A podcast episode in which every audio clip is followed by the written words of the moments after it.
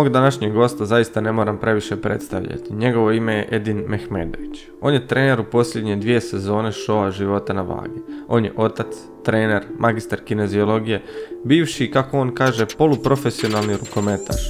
Čovjek kojem mnogi zahvaljuju za svoje fizičke, ali i mentalne transformacije. Edo, kako ga većina zove, prije svega me iznenadio svojom nekakvom pozitivnošću. Čovjek koji nema mira sjediti i on se jednostavno mora kretati. Veliki je pobornik tjelesne aktivnosti, a njegov moto je fitness i stanje uma. A u epizodi podcasta potrudio se definitivno objasniti što je mislio po tim. I mogu vam reći, slažem se u potpunosti s njegovim riječima. Dotaknuli smo se svakako i života na vagi, jednoj velikoj prekretnici u njegovom životu. Ispričao mi je i kako je došao do uloge trenera u showu. Kao outsider kojeg nisu ni uzeli na razmatranje, bez trunke straha pristupio je castingu za tu ulogu. Kako kaže, čitavog života se pripremao za tu ulogu i jasno mu je zašto je baš on bio osoba za takvo nešto. Naravno da ne smijemo zaboraviti istaknuti kako su i on i Maja dobitnici ovogodišnje večernjakove ruže. Edo je pozitivan lik i zanimljiv sugovornik. Svakako neko koga trebate doživjeti i osjetiti njegovu prisutnost. Ne zaboravite se pretplatiti na format preko kojeg nas slušate i definitivno provjerite u opisu e, sve ono o čemu smo mi razgovarali, svi potrebni linkovi i sve što smo spomenuli nalazi vam se u opisu, tako da svakako provjerite. Uživajte u današnjoj epizodi koju smo za vas pripremili, siguran sam da vas nećemo razočarati. U svakom slučaju moramo se zahvaliti i našim sponzorima, jer bez njih ništa od ovoga ne bi bilo moguće, zato jedno veliko hvala. Nixon kao prvi sponzor je hrana za tijelo, um i dugovječnost. Nixon proizvodi su spoj prirode i visoke tehnologije koji omogućuje da potpuno prirodnom formulom održavamo puni fokus i mentalnu oštrinu preko dana te smiren um i dubinsku regeneraciju tijekom noći. Drugi sponzor je Cidrani, prirodni saveznik za jačanje imuniteta. Cidrani je linija inovativnih premium proizvoda za zdravlje mikrobioma kao preduvjet za snažan imunitet, a to je ritual posebnosti i dugovječnosti koji je spojio najbolje od tradicije i znanosti. Sve o našim sponzorima možete pronaći u linkovima koje se nalaze u opisu, tako da potražite proizvode, unaprijedite kvalitetu svog života, budite bolji, sposobni i zdravi i na taj način ćete živjeti dulje. Ajde. Ti si otac, trener, magistar kineziologije, rukometaš, čovjek kojem mnogi zahvaljuju za svoje fizičke, ali i mentalne transformacije, vrlo emotivan, empatičan i brižan. I što je sve još jedin? Isuse, koliko s toga naveo. Pola toga nije. Kako nije? pola toga tako se predstavlja, to je pola toga ljudi to tako doživljavaju. Otac, otac, definitivno otac. Uh, pošto pokušavam biti što je moguće više uspje, uspješniji u tome, nekad malo zabrazdim, nekad, ovaj, nekad mi uspije, ali to mi je nekako trenutno naj, najbitnije zanimanje kojim se, kojim se bavim, poziv a sve ovo drugo su nekakve, ja bih rekao, ono, popratne stvari, sadržaj u životu koji dođe da potpune taj, taj, ovoga, taj dio preostali koji je ostao. E, mislim da sam zaigran kad sam sam sa, sa sobom, ako mogu to tako reći. Sam ti pričaj. A. Zaigran si. Da, definitivno bi to tako naveo jer e, igra je neki sastavni dio mog života i sami uvod prije što smo krenuli u ovu priču zapravo smo pričali o tome kako nam je djetinstvo izgledalo ti si rekao da ti je da ti je bilo lijepo od jutra kad se digneš, izađeš van i landrčite od jutra do mraka. E, tako? E, tako je, tako otprilike i, i, i, meni. I danas svakodnevnica najviše, naj, najsretniji sam kad mi tako svakodnevnica izgleda.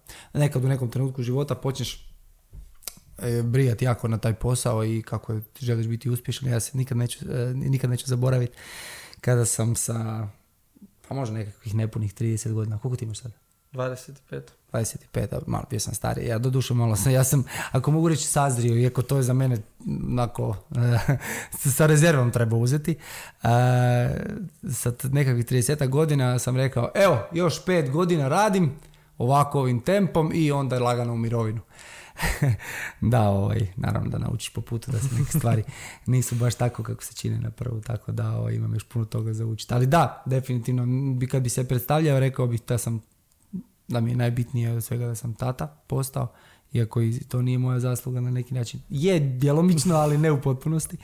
A druga stvar, da sam, da sam jedan za, zaigrano dijete koji, koje uživa sad trenutno u tome da igra se najviše sa svojim djecom, a onda kad imam vremena sa, sa svojim prijateljima. E, sad bi se ja samo nadovezao kad si rekao tata. Lako je biti tata, mislim da tata svako može postati, ali biti otac, ja mislim da je ipak malo zahtjeva više truda Mm. od čovjeka. Da, ne znam, to je ovaj, valjda, valjda ima nekakvu tu svoju odgovornost, ta, ta uloga. E, ja nikad u životu nisam razmišljao o sebi u ulozi oca ili tate. Do, pa sad ću ti slagati, ali možda mjesec dana prije nego što mi je tadašnja cura, današnja supruga Petra ovaj, rekla e, da smo trudni. Vidio sam, neću nikad zaboraviti, vidio sam, hodao sam po cesti i ovaj, na kvartu na kojem smo živjeli, vidio sam jednog tatu sa kćerkom. I prvi put u životu sam osjetio nešto, ono kao neki očinski osjećaj, kao u ovo je fora. Onak, pružiti se puno mogućnosti. Imaš doslovce kao da imaš, a mislim možeš to staviti u ulogu nekog malog sportaša, malog znanstvenika, malog, ne znam, pilota, malog astronauta, malog slikara, slikaricu, šta god. e, I možeš pomoći mu da se izgradi ono što god želi to, ta osoba postati. e, I to mi se prvi put učinilo kao neko, neko stvarno zanimljivo zanimanje, ako to možemo tako nazvati. Čovječe mjesec dana nakon toga veli, veli Petra moja, um, postaćeš tata. Onak, kaj? Znači ono, totalno neplanski naravno, to prvo, prvo Linda, ovaj, ona je bila ono totalno iznenađenje nam, ali najljepše moguće. Tko si ti bio sve prije toga? Znaš, e, sad si rekao sa 30 godina si sazrio. Da, s 30 sam A godina, Tko si sa, bio sve prije? sa 32 sam dobio prvo dijete. Ako se ne varam, treba sve zbrojiti sve te godine. Što sam bio prije? Pa joj, svašta sam pokušavao biti. E, stvarno sam svašta pokušavao biti, e, a nekako, kao što rekao, ja, jako, sam, jako sam bio zaigran, stvarno cijeli svoj, cijeli svoj djetinstvo. Moja mama je meni uvijek govorila, sine moj dragi, ti si talentiran jedino za loptu ganjat. Dakle, za raditi gluposti. Tako da, e, svoje djetinstvo sam najviše provodio zapravo igrajući se. Bavio sam se rukometom, možda si na- napomenuo, ovaj, aktivno trenirao i došao do nekog Ajde, ovi, ako me rukometaši budu gledali smijat će mi sad kažem neki poluprofesionalni nivo jer su me jedan put, dva put u životu i platili da igram ovaj, taj rukomet, ali ono, na jedan, ajmo reći, relativno ozbiljan nivo u kojem je trebalo, ako se misliš baviti ozbiljnije rukometom, ono upregnuti, međutim ja sam u tom trenutku procijenio da je da mi je pametnije da, se idem, da idem studirat. E, mislim da sam čak negdje u prvom ili drugom osnovne na nekom sastavku što želiš biti kad narasteš, znaš da smo to svi pisali, Da. vjerojatno ja sam negdje tada već napisao da želim studirat DIF, ne znajući zapravo da se zove KIF, a ne DIF, ovaj, ali to je, neka, to je bio neki moj ultimativni cilj od, zapravo od najranijeg djetinjstva, zato što sam ja poimao taj fakultet kao mjesto na- za igru. Tamo se igraš svih mogućih sportova, dođeš i igraš se po cijele dane. Mislim, ima tu djelomično istine, bar ona neka romantična vremena koja su bila kad sam ja studirao, e, moj, moj dragi profesor, a danas i, i dekan sveučilišta Tompa e, kaže da su se malo generacije u međuvremenu promijenile i da više nije to tako romantično kao nekada prije, e, ali vjerojatno zato što starimo. Tako da, evo, to nekako moje zaigrano djetinstvo se preselilo i na, prebacilo i na fakultet, ja sam mislio da ću se igrati, to sam bio totalno ovaj, u nekoj, nekoj iluziji i zapravo nisam znao da kad sam upisivao taj fakultet da se ja obrazujem da budem profesor tjelesnog i zdravstvenog odgoja. Mislim, tada je tako, to je bilo formalno obrazovanje koje, sam, koje smo mi stjecali kad smo se 99. upisivali, kad si ti on rođen. Ovaj, Dobro, Da. tad sam se već igrao s loptom. E, znači 99. zamisli.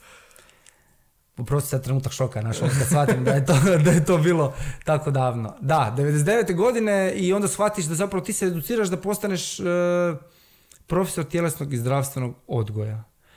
Sad, ajde, dobro, to su uglavnom uvijek neki pozitivni likovi, znaš, ono, mislim, Da, svi barem smo, svi smo voljeli svoje profesore. Da, ono, to su neki likovi koji će ti uvijek ono, dat loptu. Znaš, ono, evo vam djeco igrajte se. Da, da će ruka. I ništa tako, samo izađe van onako i samo baci dvije lopte, jel?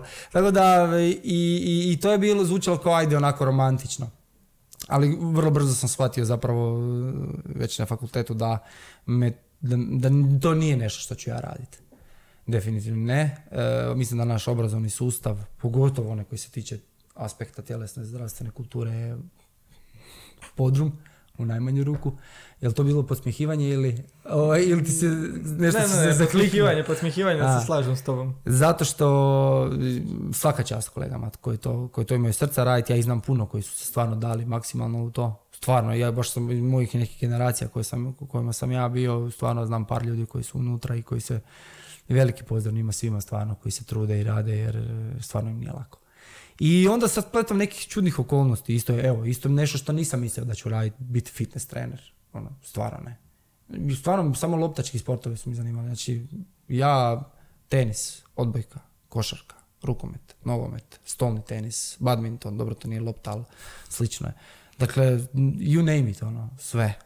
I to ono, tuta forca, znači ono, do kraja, koliko god treba, nogomet, znači mali nogomet sam, nisam još kutiju šibice igrao, ali evo, poziv svima da, bar da čistim kopačke ovoga, ako će trebati neko u momčad za kutiju šibica. E, či igru neke ligi, malo nogometne i to ono, stvarno, i to čisto pristojno. I baš sam, baš sam uživao, zato kažem da sam bio zaigran jako dugo i onda tako, eto, nekom slijedom nekih čudnih okolnosti u životu ti se desi prilika da, da počneš zarađivati neke novčiće. Jel? Jer dođeš u 20. i sad treba curi platiti kino, treba otići negdje i znaš ono, aj daj da počnemo nešto zarađivati. I tak sam počeo raditi u jednom lijepom uh, fitness, wellness centru u Zagrebu i eto, i onda sam shvatio da zaigrala mi je ova percepcija oko, oko novca i mogućnosti da s tim novcem zaista, možeš putovati, što je moja druga zapravo bila najveća ljubav. E, neki dan sam plakao nad Facebookom. Vidiš taj Facebook je nekad isto dobra stvar. Vidio sam da je prošlo 10 godina od mog putovanja u Ameriku, što je bilo za mene možda je najljepše putovanje koje sam, sa- sam sam otišao u Ameriku na mjesec dana skoro. Prvi putovao pola Amerike i ovaj, to je ono, ti nešto ti, evo, 10 godina nakon još uvijek živ, živa, živo sjećanje, iako sam hrpu para zdrobio, mora sam, morala mi mama posuditi kad se vratim, više nisam imali kule. Tako da, ovaj, eto, zbog jednostavno zbog činjenice da, ono, želiš nešto proći u životu, želiš nešto vidjeti, lovati za to treba i počneš raditi. I 20 godina kasnije, eto mene kao fitness trenera kod tebe u podcastu. Znaš šta, jako puno portala sam prošao i sad tvojih nekakvih intervjua koje si dao i tema koji su te oni ispitivali. Ali nigdje nisam naišao na taj podatak da voliš putovanja. Aha, eto vidiš. Tako da, Da, valjda prema, zato što sam ja mislim sad trenutno ulozi lo- oca, pa to ističem puno više nego, nego to da sam bio ovaj, e, putnik, namjesnik. E, jesam, stvarno sam volio jako putovati i tim, krajem tih 2000-ih, e, tamo 8. 9. kad sam stvarno počeo im, onak, lijepe novce zarađivati, ja ono, kažem, ja sam samo čekao priliku neku da se desi da ja kažem da ja idem u Ameriku. Znači, ono, to je bila onak ultimativna, ultimativna želja.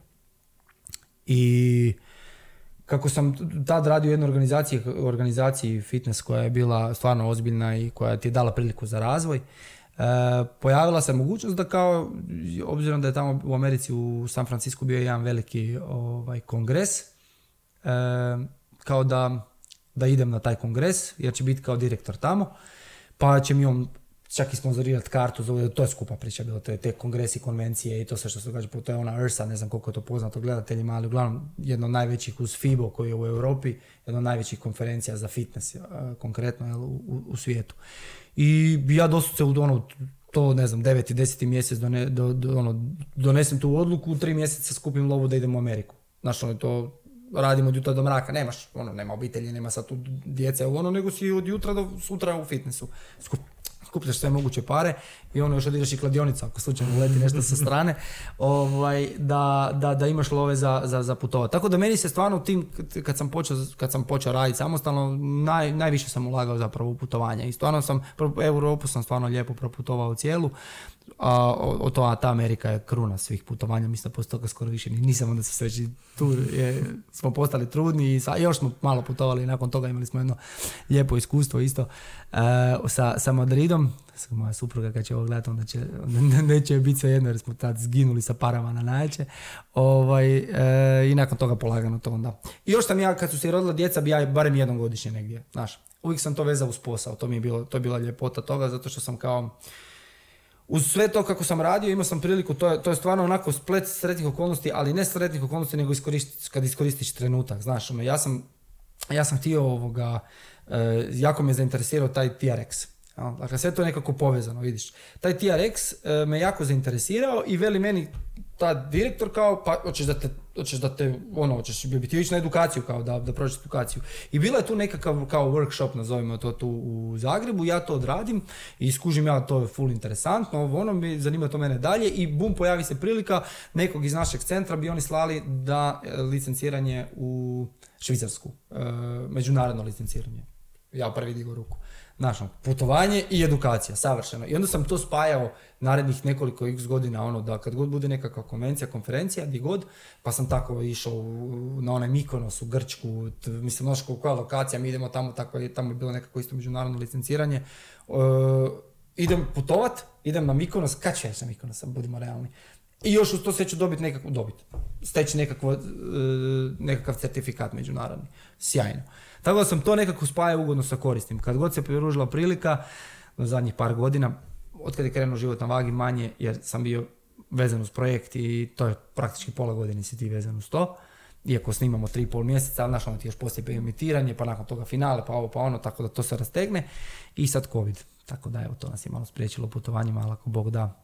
Pala mi jučer na pamet jedna ideja, ne smijem sad to reći ako će žena ovo gledati. Ovaj, ne, znaš šta, imam, imam jednog frenda, uh, popio sam na Kilimanjaro. E, mrzim ga od, od, od, od tog dana, ono nenormalno. To mi je onak, ja sam ti jedna broš, brašno putovanje ići na Kilimanjaro. Dakle, i sad mi je palo na pamet ono, aj si ti spremi za Kilimanjaro. To bi bila velika želja. Ima dosta ljudi u Zagrebu koji, e, koji idu na takve neke ekspedicije i pripremaju se za takve ekspedicije. Ne znam da li znaš ko je Goran Sajko. Institucija. Da, e, pa između ostalog i on. on je, Je, ono- pratim Gorana dugo, nismo, nismo, ovaj, nismo prijatelji, ako to mogu tako reći, ali jako cijenim njegov rad i sve što je on prošao, kažem, jedan od dinosaura ovog našeg posla u, u, u, u- koji nije izumro sam, da se ne bi krivo protumačio, govorimo o njegovoj dugovječnosti. E, reci mi kako izgleda jedan sasvim tvoj običan dan, ono, kad se budiš, kad ideš spavat, kad treniraš. Joj. Pa meni ti se život jako promijenio unazad, e, pogotovo nekakvih godinu i pol dana. E, I kad bi pričali o mojim nekim rutinama, ajmo reći u onom trenutku kad sam, kad sam, kad sam stvarno jako puno i radio i imao obiteljsku, što možda moram reći to je nekako kako je trajao moj život. E, ja bi se budio negdje oko 5 sati ujutro i prvi trening je bio negdje oko 6. E, imao sam jednog klijenta koji se odlučio da bi, eto, ničim izazvano jedan put on bi, s time da se mi tek susrećemo prvi puta, on bi trčao polumaraton. Ne može kilometar pretrčati. I ajmo pripremati njega za polumaraton. Na kraju smo došli do priprema za Ironmana. Kroz cijeli taj, kroz cijeli taj naš zajednički put e, koji traje par godina. E, uglavnom, da, rano, rano jutarnje buđenje, e, posao, treninzi, svaki trener koji malo zbiljnije radi svoj posao, dakle, ono, ajmo reći, kod nas ima neki normativ, znaš. E, trener koji radi do 40-50 treninga mjesečno, to ti je onak, eh, on to radi kao side job, znaš, nije mu to glavno zanimanje. Onaj koji je do, između 80 do 100, ajmo reći to je neki trener ili koji je etablirani pa si može lijepo naplatiti to, ili netko ko to radi every day, ali zna dozirati. Sve iznad 100 su oni koji su, znaš, koji, Koji su žrni. lovu za putovanje. Koji su žrni, da, ma mislim, znaš, mi smo, mi smo, mi- mislim, kako sam ja bio u toj organizaciji kao, kao ovaj, e, e, koordinator za osobne trenere, kao nekakvu funkciju sam imao, e, pratio sam te statistike, znaš, onda znam po tome, znam zapravo ko, ko se bacio na glavu, što se ono kaže, a ko to još dozira, ko ima prostora za manevar. Tako da, e, ja, sam, ja sam se zadnjih tih par godina između- kretao negdje između 80 i 100 treninga. To je neki optimum bio za mene e, iz razloga, jer imao sam dvoje male djece doma i jednostavno trebalo je uskladiti to koliko više moguće da ne bude dvokratni rad, iako dugi, dugi, dugi period, dugi, dugi niz godina bio dvokratni rad. Tako da to jutarnje buđenje rano bi je meni odgovaralo zato što bi ja onda odradio većinu svojih treninga ujutro, to jest prije podne. Jel? Kako bi onda poslije podne mogao biti slobodan zapravo biti doma sa, sa curama. E, a trening za, za, za sebe, stvarno sam, e, ja, ja, moj pojam fitnessa malo, a, svako ima svoj pojam fitnessa, kad Koji kaže malo je drugačiji, onda drugačiji je zapravo zato što su- kod svih je drugačiji, pa onda je jednak je kao i kod svih zapravo drugačiji je. Dakle, mene, mene je uvijek zanimala ta nekakva e, sad će opet ljudi svi reći, ali svi, svi pričaju o funkcionalnosti, ali ne funkcionalnost u smislu funkcionalnog treninga, iako me on determinira i definira u mojoj profesionalnoj karijeri, zato što sam se uh, prebacio samo na TRX i sve što je vezano s TRX, jel tako da, uh, slobodna, sloboda kretanja, dakle, ono da ja mogu sa 40 godina zaista otići prekjučer na hakl, nogometni, igrati sa dečkima od 20 i kusur godina koji lete po terenu i da još uvijek ja mogu ne 60 minuta, ali da ja mogu pol sata njima parirati. Pa nećeš me pretrčati. Znaš, ono, u tom smislu, mislim, Bogu hvala i, i, i zdravlje me poslužilo, to je jedan jako bitan, naravno, aspekt nikad u životu lomio ništa nisam. Tako da, e, taj aspekt fitnessa je meni zapravo najinteresantniji, ono koji me najviše zanima. Da ja mogu sad sjesti u auto, otići i ne znam, od, od peglat HPD u planinarsku stazu, koja mi by the way zadnjih par godina otkriće nju najviše volim. Bićeviću više ne idem, nema šanse. Koja je to staza? HPD je najduža zapravo staza, koliko je meni bar moj punac rekao, e, a moj punac je veliki planinar. E, e, to je staza koja kreće od šestina, Dobro. to je malo ispod šestinskog laglića i završava na samom tornju. Jel? Ona je najduža, mislim da je 6,5 km, ali tako nešto u svojoj to je cijeloj, cijeloj dužini. Koliko sam shvatio, uglavnom jedna je od najdužih staza, ona nije previše strma, ugodna je, predivna ambijent, stvarno, stvarno, ono, uživam njom planinari, tako da, i vrlo, kako ja idem preko tjedna uglavnom, ako idem, onda, ovaj, e, ne se rećem puno ljudi. Nije tišina, stvarno predivno. Samo to je tamo još neki luđak koji trči ono, ili nizbrdo ili uzbrdo. Ovaj, da se vratim na taj pojam fitnessa za, i, i treninga koji se uklapa u neku moju dnevnu rutinu. Dakle, taj, taj, taj fitness je za mene upravo to. Fitness je za mene i otići otrčat od, po nasipu ili je krugu karuna. Fitness je za mene e, planinarenje. Nogomet, rukomet, košarka, odluka. Znači, rukomet još igram aktivno, ajde sad zbog covid ne, ali Znači ono treća liga, ja igram rukomet, dolazim, znaš, ono, ljudi se krste, moguće do 40 godina imaju, znaš, a moj kum kaže da će igrati do 50, a onda ga ja moram pratiti, barem, barem još pola puta. Tako da, znaš, to, to, je, to je, i tamo imaš taj jedan, obzirom da je rukomet kontaktni sport i dosta onako grubo, onda imaš taj aspekt, jer ja nikad borilačke vještine nisam sjedio sa Igorom, tvojim gostom između ostalog, ovoga, e, dok smo studirali, kako smo zajedno, on me, on, o, ja sam s njime odlazio u teretanu e, na željezo i ti borilački sportovi, to je nekako malo boks i tako, to smo nešto kombinirali, ali davno, davno je prošlo toga. Tako da na rukometu dobijem batina dovoljno, ne trebam se više nigdje ići tuć, nemam više motiva. Tako da taj pojam fitnessa naš nije za mene odlazak u teretanu, iako ja zapravo to je moje radno mjesto, ali ja ću svoj trening ubaciti, zadnjih recimo, što je nevjerojatno, to je lockdown jako puno doprinio tome, doma da treniram. Kako prodajem fitness opremu, imam te opreme kao u priči, to su jednostavni rekviziti, ali to TRX ili to guma ili to nešto drugo, onda si ja i doma organiziram trening, odradim, tako da recimo i to je nešto što sam ukomponirao u svoju rutinu zadnjih godinu i pol dana. Tako da taj pojam fitnessa stvarno on je jako širok za mene. Ono sve je to za mene zapravo na neki način fitness. I u principu drugi dio dana, ako, ako jedino što sam naučio kroz vrijeme je da trening moram odraditi do ono, podnevnim satima. Zašto? Rano popodne. Ne mogu. Jednostavno, emotivno i, i fizički nisam više... Nisam dobar kad radim to, kad treniram u, u, u poslijepodnevnim ili večernim satima. Jednostavno, ne, nemam, nemam niti lana, niti energije, ni motivacije toliko kao, kao prije podne. Kako onda Mislim da to može s godinama dođe, ne Kako onda pronalaziš vrijeme, mislim, gdje, gdje ajmo reći, kradeš vrijeme za trening, za sve te aktivnosti? Pa to će, to će uvijek naj, najčešće biti kad odradim te jutarnje treninge, e, znači neko rano prije podne, da je to jed, ono, jedan, dva, tri, tu negdje. Dok su cure vrtić, škola, tad onda, onda još stignemo tu odraditi. Desit će se termin hakl dečkima nogomet na večer u 8 sati. Znaš, ali onda legnem i ovako. Aj spavaj, majke ti. Znaš, ne mogu, jednostavno skužim da mi tijelo je još preaktivno i sutra dan sam koma. Tako da to sam naučio da, da poštujem to. Ni meni, ni meni ne odgovaraju treninzi. Do 16 sati su mi svi treninzi ok, do tog mogu podnijeti, ali nakon toga mi sve utječe na spavanje. Pa ba, baš to, onako, prevelik mi je stres u tako neko kasnije vrijeme, da ono, ne možeš se umiriti na večer i legneš što ti kažeš i gledaš, aj sad spavaj. Da, jednostavno, ili ga moram tako dizajnirati da, da ne bude ne bude toliko ono aktivan da bude nekako više umirujući, da može bude više nešto što će mi ono odgovarati da onda nakon toga ne budem toliko hiperaktivan, jednostavno tražim tu nekakvu, nekakav balans, ali definitivno ono što mi je i što možda gledateljima je bitno reći da, da i trening je bolje odraditi i na večer nego ga ne odraditi.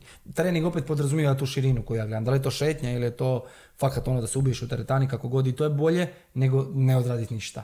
Tako da ću se ja e, e, naći nerijetko u situaciji da u 7 sati navečer kažem ženi, gle, ja, ja idem strčati sat vremena, jer, ono, vidim da, da nisam svoj, da se moram se isprazniti jednostavno da bi mogao kasnije onda bolje funkcionirati. Ali iz aspekta programiranja bolje, kvalitetnije mi je trening odraditi prije podne. Koliko puta tjedno ti treniraš? Da li treniraš ono... Da li, Nemam rutinu takvu. Nemam ta, ja, ja, znaš ono, ja- da li se trudiš recimo ili možeš mi reći koji ti je nekakav prosjek, da li je to četiri puta tjedno, da ti odradiš neku aktivnost u trajanju od sat vremena, bilo to trčanje, da, da, da. sljeme, neka druga planina, bilo što. Pa ja to u principu, kad gledamo generalno, na- znači evo ti najbolji primjer, prošli tjedan sam imao prosječno 149% dnevne aktivnosti, prosječno, 149% dnevne aktivnosti kroz 7 dana. To ovi pametni sati, Da. to, to sve mjerilo. 140 kako sam ja jako u tome, mislim jako u tome, i to mi, stra, to mi, mislim da to je jako dobar alat, strašno dobar alat koji te konstantno drži na, na neki način, ne bih rekao motiviranim, ali, ali em, u, u- u svijesti ti je. Znaš, da, da, da ti konstantno to, konstantno opet teška riječ, ali da pratiš. Da si u tome, da pratiš, mislim da je to dobra stvar. A meni je to čisto stvar interesa. Ono. Ja to, te gadgete volim i onda mi je to, e, to mi blisko. Dakle, 149% dnevne aktivnosti prosječno pro, protekli 7 dana. Evo danas je srijeda, ja i ti se, se nalazimo jučer, znači ponedjeljak i ništa.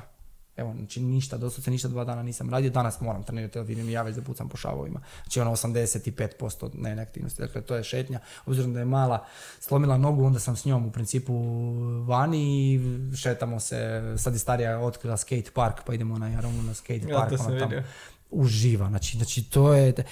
I taj trenutak, to, to je, kako bi ti rekao, to je...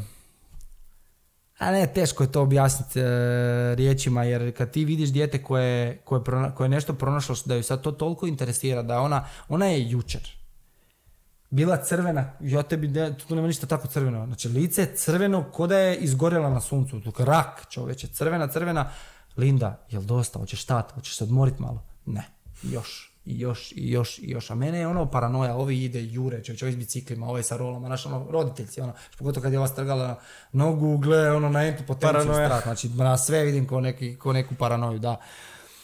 Ali kad ti vidiš tu ispunjenost, kad ti vidiš tu sreću na njenom licu, ma kaj pegle, pegla, kaj, snosit ćemo posljedice, šta god, dragi Bog da, valjda će nas čuvat da sad se ne bumo neko vrijeme lomili, ono, znaš, strah je prisutan, ali moraš je pustiti. To je taj neki dječji istinski žar za nekakvim tjelesnim aktivnostima. Njima je ono, znaš kako, e, da li znaš ko je Ivan Miličević? Isto trener, jel tako? Da, da, je, jedan da. od gostiju koji je bio tu je rekao e, da ta djeca, oni se tokom tog svog igranja toliko iscrpe i sviću, neću stati, nema, ne, ne idemo kući, ne idemo kući i onda samo na jednom Da, da, da. A to je kad im dođe rezervoar do kraja. Da, ali oni se znaju potrošiti do kraja i oni, kad je taj kraj, za njih je kraj. Kraj, znači, kod njih nema ono rezerve nekako, Da, znaš, mi, mi ćemo svi razmišljati joj, neću se danas ubiti na trening, sutra idem na posao, sutra me čeka naporan dan. Kod njih toga nema, kod njih je svaki dan 100% Oni su, ali to je jutra zato što su oni sad tu. Da. Oni su sad i tu. Ne, znaš, na, ima ti onaj test, to ti je bilo, to, to, to je super fora, to mi je jedna klijentica poslala kad su ti, kad su ti ovaj, stavili pred djecu najdraži kolač ili slatkiš, jesi vidio to? da, da. Kao, ajde nemoj sad to pojesti, pričekaj da ja dođem pa ćeš onda pojesti. Kao, nemoj sad, i onda ode i snimaju ih, znaš. Jel jedeš? Mm-mm, mm-mm, naravno jede, ne, ne može izdržati. Znaš, Oni su sad i tu, i to je, to je, to je, njih kad gledaš zapravo, to je ono, oni su ti ideal života. Znači, to djeca ti trebaju biti nekakav uzor životni i gledat, kad bi bar ja svoj život danas mogao voditi tako kako ga vodi ta djeca. Uglavnom da se vratim, pitao si me na, na, na prosjek dnevnih aktivnosti. E, Teško mi je tu, tu dati nekakav prosjek, ali u principu ja moram biti aktivan svaki dan. Ja da bi bio normalan, ja moram biti svaki dan aktivan. Kažem, to je od dana do dana. Jedan dan će biti tenis, sutra dan će biti nogomet, prek sutra će biti teretana, i utezi ponekad, četvrti dan će biti RX, trčanje vani, peti dan će biti odlazak na slijeme. Jednostavno moram biti aktivan. To je ono što me spašava. Ali to je jedna važna lekcija, znaš, nije trening sve što se radi u teretani ili nije trening kad ti odradiš određeni set vježbi ili tako šta. poanta nekakvog zdravog života i zdravog načina življenja kroz aktivnosti i treninge da ti život bude aktivan, da, da si ti u svakom danu dobar dio dana aktivan. Znaš, Pa, neko, ka- da. neko kaže, znaš, postoje, e, postoje ljudi koji su, koji ne treniraju, ne bave se nekom baš posebnom aktivnošću, ali to su ljudi koji, ja gledam evo na selu kod nas gdje sam ja odrastao, niko od njih ne ide na nekakve treninge, znaš, niko, rijetko ko od njih ode trčat, znaš, ali to su sve ljudi koji su aktivni od 9 ujutro do 6 poslje podne, znači oni, da. oni rade nešto, oni su u pokretu, oni hodaju, oni e, možemo reći da su prije ljudi kopali, mislim, danas, Da, da, danas da, to da. nije baš tako kao A gle, ali ja mislim da će ti se i to i da će ti se to isto vratiti, da, da će to, ja sam bio dijelom jednog lijepog projekta e, koji su pokrenuli e, je mladi ljudi, vrlo, vrlo ambiciozni i meni se ta ideja jako svidjela, a to je da imaš svoj vrt. Imaš svoj vrt koji rentaš, oni ti to naplate, nekakav određeni fee i ti možeš, ako hoćeš, doslovce reći kad je berba, da ti donesu to na kućni prag, ili, što je meni još zanimljivije, otići tamo, kopat, plijevit, brat, podrezivat. Znači, aktivno sudjelovati u tome da ti dobiješ nekakve plodove. Fantastično. Ja sam rekao, ja to obavezno želim. Bit, ne, ne iz aspekta kao ja ću sad to nešto reklamirati ili ne znam šta, zato što sad kao sam u fokusu javnosti pa kao to sad imaš priliku ovoga prenijeti neku poruku. Ne, ne, ne, ne, ne. Zato što je to meni prilika da se ja vratim majčici zemlji još bitnije da ja svoju djecu naučim to.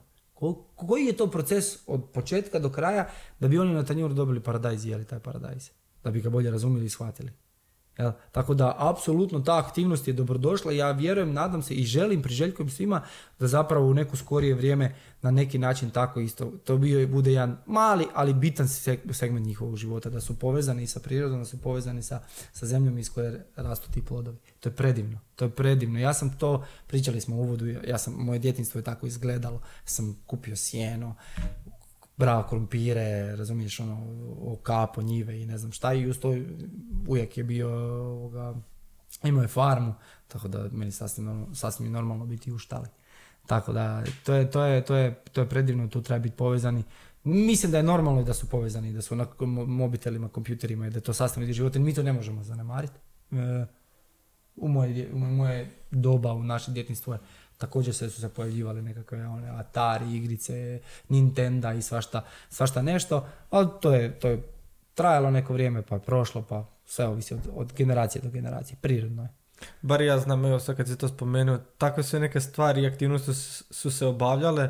Uh, van je kišan dan, normalno da neće niko biti vani. Šta sad ti možeš u kući ono da bude zanimljivo? Za nekog, nekad su to bile društvene igre, Da, da, da. pa su te društvene igre sve prerasle u recimo te nekakve konzole koje su se igrale i te neke igrice. I to je opet bilo način druženja, znači mi opet smo bili znaš, ja se ne sjećam nikad trenutka da sam sam sjeo i igrao, ne znam, neku od tih igrica. Znači, uopće nije bilo zanimljivo sam sjest i Pa igrati te normalno, nema kompetitivnosti, nema Tako je. podbadanja, nema je. smijanja u konačnici. Ili nečemu. kad će doći tvoj red. Ono, Je, njih da. dvojica igraju, ko izgubi, ko pobjedi igra s tobom. znaš. Da, da, da, da, da. I nosilo je to nešto, nešto svoje. Tako da ja mislim e, da, da, je, da je to sastavni dio života, ne, ne, nit ga izbjegavam. Naravno da, da pokušavaš dozirati, pogotovo kod manje djece, ali ne možeš to izbjeći. Pa mislim da će se veći problem napraviti ako djetetu potpuno oduzmeš tu nekakvu priliku da spoznate nekakve elemente današnjeg života uz tu neku tehnologiju, pametne telefone, ako ćeš im to oduzeti u nekom periodu kada oni trebaju shvatiti način na koji to funkcionira, kasnije će se teže snaći u nekakvim društvenim Pa vjerojatno da, mislim da svi koji su, koji su učili engleski u osnovnoj školi danas lakše ga razumiju nego da ga uče sa 20 godina. Mislim, to je, Da, to, je, to, to je, to je valjda tako. Što ti radiš svakoga dana, a da misliš da će ti doprinijeti, recimo da ćeš živjeti dulje i da ćeš živjeti kvalitetnije u ostatku svog života? Hmm. Dobro pitanje. Pa mislim da najviše na što, što moja svakodnevnica ovoga, meni može pružiti je trenutno energija, ljubav i, i, i sreća koju mi, koju mi daje moja obitelj i moja djeca. Mislim da je to neki moj najveći zalog za dugovječnost ako će, ako će biti moguće. Mislim da, ta, da to vrijeme koje ja provodim s njima, pogotovo sad, obzirom da sam ja prvu i drugu sezonu snimao van Zagreba, živio sam van Zagreba i u principu sam bio dosta odvojen od njih. E, pogotovo ove godine s obzirom, to je prošle, ovo drugu sezonu kad smo snimali, e, jednostavno nismo bili toliko u kontaktu jer i covid i izolacija i svašta nešto se izdogađalo, onda mi je bilo nekako e, e, bitno da taj projekt svedemo, privedemo do kraja kako treba, da ne izlažem se opasnosti, iako danas vidiš kolika je zapravo ta opasnost, ali ok, tada nismo znali. E, pa se nismo toliko toliko družili smo bili toliko skupa, znači dvije godine zapravo za redom cijele njihove ljetne praznike ja sam zapravo bio na poslu. I to mi je falilo jako. To mi je jako falilo, to, to, to vrijeme naše zajedničko, jer ja sam stvarno, ja sam bio na porodiljnom sa starijom kćeri, znači šest mjeseci, žena je dobila posao u, u jednoj IT kompaniji i, i ovaj, e, ukazala se prilika i ja objeručki sam je prihvatio i rekao bi svih, svim tatama, ali svim tatama nemojte propustiti a, mislim, to, to, to kad se ti, je to teško? Teško je. Je naporno? Naporno je, ali to je zalog za dugu vječnost. Ja mislim kad si okružen mladim ljudima, još ako stanu ti mladi ljudi na neki način tvoja djeca, mislim da te to, to ti daje energiju životnu koju ti ne može dati nitko drugi. I ništa drugo. Koliko se nadaš da ćeš živjeti? Da ću ja živjeti? Uuu, čovječe. Koliko bih htio živjeti? Znaš ono, jedno je nadati se, a drugo je koliko bih htio živjeti. Da li si jedan od onih kojima je dosta 80 godina? Da, zamisli, sad, ti, sad si mi postavio pitanje u kojem ja sad trebam staviti sebi ono, rok trajanja čovječe. Tako je, 21. 21. ja imam 40 godina, znači 61. imat ću 80 godina. 61. mi je glupa za umrijeti, ono, 61. Daj bar do 2070. Treće. Koliko ćeš ti onda imati ta godina? Onda ću imati 82. Znači do 82 godine. Znači, ti A kakav je neki prosjek ona starosti, šta ja znam. Mada, e, znaš šta ću ti reći, a ne znam. Mislim da se, da se to, kad dođe do te starosti, tako duboke starosti, ono, 90 godina, 90 plus, da su onda ljudi već i umorni živjeti. Već su umore živjeti. Više to, znaš, ono, većina ljudi, ja, ja od moje, moje žene, e, no, kako oni to kažu, Didi Nana, baka i djecu živjeli do 93. 95. tako nešto. Umorili se više ljudi, znaš, ono, oni bi živjeli još, ali su se umorili, nije im se više dalo, tako da, šta ja mislim da e, dok god mogu imati kvalitetan život, da, sam, da, da nisam na teret drugima, evo, bit ću zadovoljan. Zato sam te i pitao što radiš svakoga dana kako bi si popravio taj prosjek. Pa mislim da, da je najbitnije zapravo da, e, da, ljudi, da ljudi što je moguće više E, budu nasmišljeni, da budu mirni, budu mirni, budu mirni. To je, mir je, mir je ultimativni domet svakog čovjeka, a sve drugo je... Kako ti pronalaziš mir u svakodnevnom životu? Uh, Što za tebe taj mir u biti predstavlja? Druženje, druženje sa meni dragim ljudima, bliskim ljudima, uh, boravak sa svojom obitelji i uh, fizička aktivnost. Tri meni najbitnija aspekta definitivno, za, za, za, za moj mir unutrašnji. A što misliš o meditaciji? Probao sam. I? Pa, jedno vrijeme sam stvarno dosta, dosta probavao. E, povremeno ću je napraviti. Znaš kad? Kad ne mogu naći neke odgovore na pitanja u sebi, kad se lomim, kad, e, kad ne znam šta bi. Kad, e, kad se susrećem s onom nekom svakodnevnicom koja je tupa. Kad, kad, kad mi malo dođe neka letargija. Kad, e, znaš, to se neće dogoditi sad u proljeće. Daj Bože samo da skinemo taj gips i odošmo mi. mi nama neće biti kraja čovječe. Nema di nas neće biti. Ali dok je takva situacija, onda, onda malo, znaš, kad, e, kad recimo, kad mi nije jasan cilj u kojem, kojem se krećem, tad, tad, tad ću, tad ću ono, probati meditirati onako malo, malo da se umirim, da se čujem unutra ono što zapravo govorim i jesam i zadovoljan gdje jesam u tom trenutku. Uh, nisam imao nikakva čudnovata iskustva sa meditacijom, ne mogu reći. Nisam otišao na onaj neki drugi kraj svijeta, fakat nisam. Uh, ono što sam, što, što sam uspio jest da, da sam osjetio to, znači prvi put u životu kad sam radio meditaciju. Uh, Zadatak je bio 40 minuta. meditirati.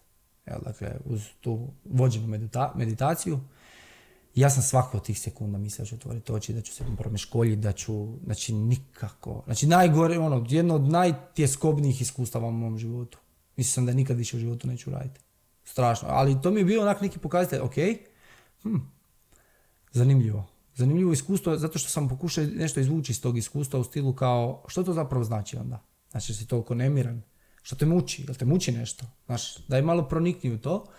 I onda sam se malo, malo ovaj, e, sam sa sobom porazgovarao, vidio, dao sam si ponovo šansu već sutradan i nemjerljivo mi je bilo lakše, bolje, uspio sam se umiriti, uspio sam ovaj, postići taj nekakav, ajmo reći, tu, tu, tu, to stanje nekakvog mira i da, da, da ne mislim previše na, na, iako ja ne znam kako oni to uspijevaju, majke mi. Kako uspijaš da na ništa ne misliš? Kako je moguće da ti nijedna misao ne dođe u, u, u, ti, u toj, za vrijeme te meditacije? Uopće nije poanta u tome. Ma znam da nije, poanta je da je primijetiš i da ju pustiš, Da, dakle, ali, znaš, kad govore o tome kao da može biti da on ima to nekakvo van tjelesno iskustvo da ode i da sad je tamo negdje landra popite Boga kuda. Kako, ono, mis- meni, ja to, meni je to fantastično i zato, zato, e, zato sam ja uvijek i u, i u toj nekoj potrazi. Znaš, uvijek sam ja u toj nekakvoj potrazi. Ja, moja žena zna najbolje koliko sam ja dana i sate provodio. Meni je self-help bio strašno zanimljiv. Jako dugo godina. Znači, prije života na vagi, prije što, su me, prije, što- je uslijedio prvi poziv, e, sam, sam, pratio sam onog Tonija Robinsa, znaš, Da. da. dakle, znači ja sve, sve sam njegove, sve, sve što je on ikad u životu rekao, ja sam pročitao e, i, i pogledao. I bio je u Zagrebu u, u hotelu Vestin, ako se ne varam, jedan skup koji je kao bio pod pokroviteljicom, to je onaj UPV. Ja UPV. sam dobio poziv za to. E, ja sam bio na tome. Ozbiljno. Da, na tom predavanju moja žena izašla nakon pol sata van, rekla, Isuse, ti stvarno ćeš ovo slušati cijelo vrijeme, rekao, daj, šuti, super je to, ajmo, uuu, znaš, ono, totalno pozitiva. Mislim, zato što je, e, e, kako bi rekao, ja ne, to je utopija, to je, ali, ja ne vidim tome ništa loše, ok, to je njihov biznis model, fajn, u redu, oni tu prodaju nešto, i, ali bottom line je da ljudi koji to kupuju, oni se dobro osjećaju. Win-win. Win-win. Znači, ako se ti dobro osjećaš, nešto si platio, zašto to prevara onda? Zašto neko to drugi smatra kao prevarom? Pa, ta, znaš, zato što ti nisi popušio to. Pa fajn, ali tebi nisu ni prodali. Prodali su nekome ko je to kupio, da, ali oni se tješe da su, pa nije bitno. Čovjek kupio, platio i sretan je zbog toga. Fajn, ono je bilo džabe, čisto da se uzme obzir. Ja sam se, ja, bilo je besplatno kao dođite, jer su onda oni htjeli tebi zapravo prodati nešto drugo. Jel? E, ali ja sam otišao na to drugo. Ja sam otišao u Ljubljanu, solo. Znači ovo smo mi bili u Zagrebu, još sam vidio par poznatih ljudi, ali ja sam, znači ja sam u toj potrazi na kraju išao korak dalje. I ja sam ti otišao u Ljubljanu i bio sam ti tri dana, to je bio petak, subota, nedjelja u Ljubljani na tim predavanjima od jutra do mraka. Odlazio na pozornicu. Znači, ovo, je ne, ovo je čudo što ja sad tebi pričam sve, ali okej, nije bitno. Znači, ja sam odlazio na pozornicu, ja sam tamo plesao s ljudima, pjevao, grlio se, dizao ruke u zrak prije covida, čisto da se uzmem u obzir. Znači, ja sam prošao to sve. I pola tog vremena sam osjećao nelagodu. Onak kao, Isuse, šta ja tu radim? Ali s druge strane imaš to jedno oslobađajuću okolnost, to je da te niko ne poznaje. I da te niko ne osuđuje tamo. Niko te ni ne osuđuje, ni te pozna. Da, da. I to je onak, boli me briga. Znaš ono, jer šta se dešava? Prvi moj, prvi moj instinkt je dok ja tamo sjedim i slušam i sad oni svi u jednom trenutku kako to predavanje završava, oni te zovu, ajmo svi na pozornicu i ples, pjesma i grljenje. I sad ti na prvo to grljenje ti vidiš ove skeptike u publici. Znaš, ovi se dižu koji su došli tamo jer žele taj good feel, ali imaš ovih, ja plus nas par, mi smo prekrižili ruke, body language je svima jasan, onda ti oni dolaze, znaš, kao, pa hej, pa kako si, jesi okej, pa hoćeš pridružiti se, pa probaj, znaš, ono, onda prvi, ne, ne, ne, ali super fora, ne forsaju, nek te puste. Drugi, već su dvoje od ovih skeptika su otišli. Pa su još dvoje otišli, pa još dvoje, ja sam se držao recimo negdje do pola dana. Otišao sam ja na kraju i probao. I prvi odlazak na tu pozornicu i stajanje na pozornici tamo i to pjevanje, grljenje i mahanje s rukama i kao sve taj, taj osjećaj, te nekakve, kako bi to rekao, kao ta nekakva euforija, nelagoda. Znači totalno, ne mogu se opustiti. Ono, baš sjećam kako mi nelagodno. Ali idem dalje. Šta je poanta? Poanta je da ti sebe iskušavaš. Da si, da probaš, da si daš priliku, da vidiš, da ne osuđuješ, da, da, da, ne, da, da nisi negativan, nego daj priliku, daj vidi kako ćeš se osjećati. Na kraju sam ja dizao ruke. Ali znaš, ono, prepustiš se, grliš se s nekim čovjekom koji prvi put u životu vidiš, pa bura, zajmo, mi pjevamo tamo neku pjesmu, uopće na engleskom, nemam pojma šta pjevamo, nije ni bitno. Dao sam priliku tome i dobro sam se, osje... dobro sam se osjećao, bilo mi je to jedno lijepo iskustvo koje ne bi ponovio, ali, ali, ali je neprocjenjivo u tom smislu zato što sam, zato što sam sebe testirao. Znaš, da, daj, ajde probaj. Znaš, i prošao sam tu, cijelu inicijaciju tamo gdje sam bio taj koji je bio skeptičan, kao da nema šanse da se ja penjem na pozornicu, do toga da sam na kraju otišao i popeo sam na tu pozornicu. Da sam ono slao ženi video, onako, gledi sam došao, ona onak se hvata za glavu, onak, jesi li ti fucking normalan, ono. Uglavnom jedno nezaboravno iskustvo, ali puno me naučilo. Puno me naučilo. Ne znam uopće šta smo mi pričali, ali uglavnom to završili smo na Tony Robbinsu i... Aha, meditaciji, da, to si me pitao. E, tako da da, probat ću meditaciju s vremena na vrijeme, odradit ću je. E, imao sam jedno iskustvo u kojem sam uspio, ne znam da li, da li to uopće treba pričati ili ne, ali uglavnom tu mi je bila znači, nekakva bijela točka koja mi je stajala i to mi je onako bilo neki kao pritisak, e, ne, ne, ne mogu ti opisati uopće, znači kao neka bijela točka tu koja stoji i onak jedno, jedno onak čudno ali lijepo iskustvo. Evo, to je nešto što sam najviše doživio kroz tu meditaciju. To je to što imam za reći o meditaciji. da, baš je dobro bilo meditirati jel, s publikom na pozornici. Mm. Gle. Ovo sam čak i solo radio, ovo sa, ovo sa, sa publikom na pozornici je uglavnom se bila euforija, samo su oni to, oni su samo dizali, znaš, jer, jer kad te dignu, onda ti lakše, lakše prodaju. Da, da. da, hype, hype, hype i onda, e, ali imamo super edukaciju koju ako platite samo danas za, ne znam, bla, Ma daj, vrate, sad kad sam ovo... da, onda, onda si spreman sve platiti, ali je nevjerojatan uspješan biznis model.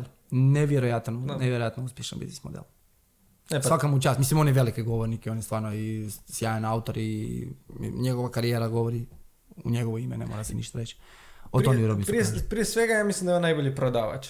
Znači, da, neovisno da, o tome da li sve to što on radi funkcionira ili ne funkcionira, to ja mislim da svako mora za sebe osobno probat i odlučiti. Ili ne probat, pa mislim odlučio se onda prije.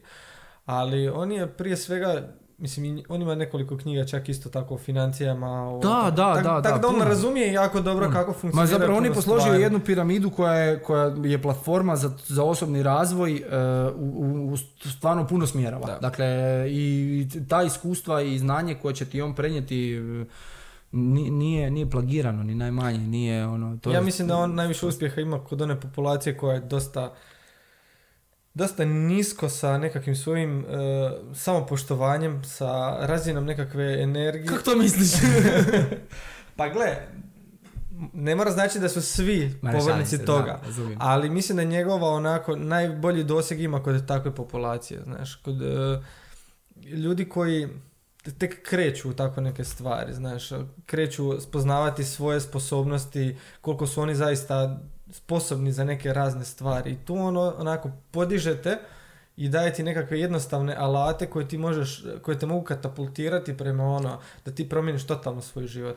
Pa ja mislim kako, njegov... kako ćeš ti to nadograditi, to je opet drugi... I ja ako to gledam kroz, kroz prizmu svog iskustva sa, sa, sa takvim događajem je izlazak iz zone komfora. Dakle, i svako ko uspije izaći iz zone komfora, njem, on je uspio. Znači, znači svatko ko izađe iz te zone komfora, on je uspio već samim tim izlaskom. A da li će to kapitalizirati u nekakvom mm, materijalnom smislu ili duhovnom, to je stvarno sad na, na osobnom odabiru. Ali ja mislim da je sam taj izlazak iz zone komfora najveći, najveći dobitak za svakoga. Kako ti izlaziš sad iz zone komfora? Znači, ti si sad osoba koja je toliko puta već bio na televiziji, toliko puta bio pred kamerama za neke, ono, biti na televiziji pred kamerom najveći izlazak iz zone komfora. Kako ti danas izlaziš iz zone komfora? Mislim da svi uvijek imamo neku svoju zonu. Gdje ti tražiš tu granicu? Pa mislim da trenutno ne izlazim iz, ovo nije faza života u kojem ja imam uopće poriv, potrebu izlaziti iz zone komfora.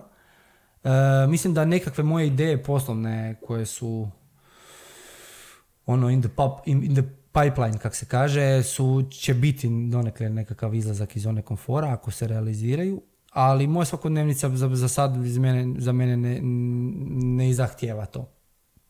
Mislim da to, za kao, to dolazi kao posljedica života na vagi. Mislim da je takav projekt e, i sve što se događalo oko tog projekta ono, bio je veliki iskorak za mene e, u osobnom razvoju i, i, i nekakvom mom poimanju uspjeh ako ga, ako, ako ga možemo tako definirati. Tako da nakon toga znaš onda dolazi onaj opadajući val koji jednostavno je prirodan i tražiš neki, ono, ajmo reći mir i, i stabilnost. Kako uh, osoba koja ima višak kilograma, znači koji su zaista pretili, ljudi s kojima se ti susretao, koji su bili u tom šovu na život na vagi, a nadam se, mislim, ima, ih i koji nisu jel sudjelovali, a da imaju isti takav problem u istoj tolikoj mjeri. Kako započeti taj njihov put do rješavanja tog njihovog problema? Znaš, ono, neki prvi korak, koraci koje bi oni trebali poduzeti.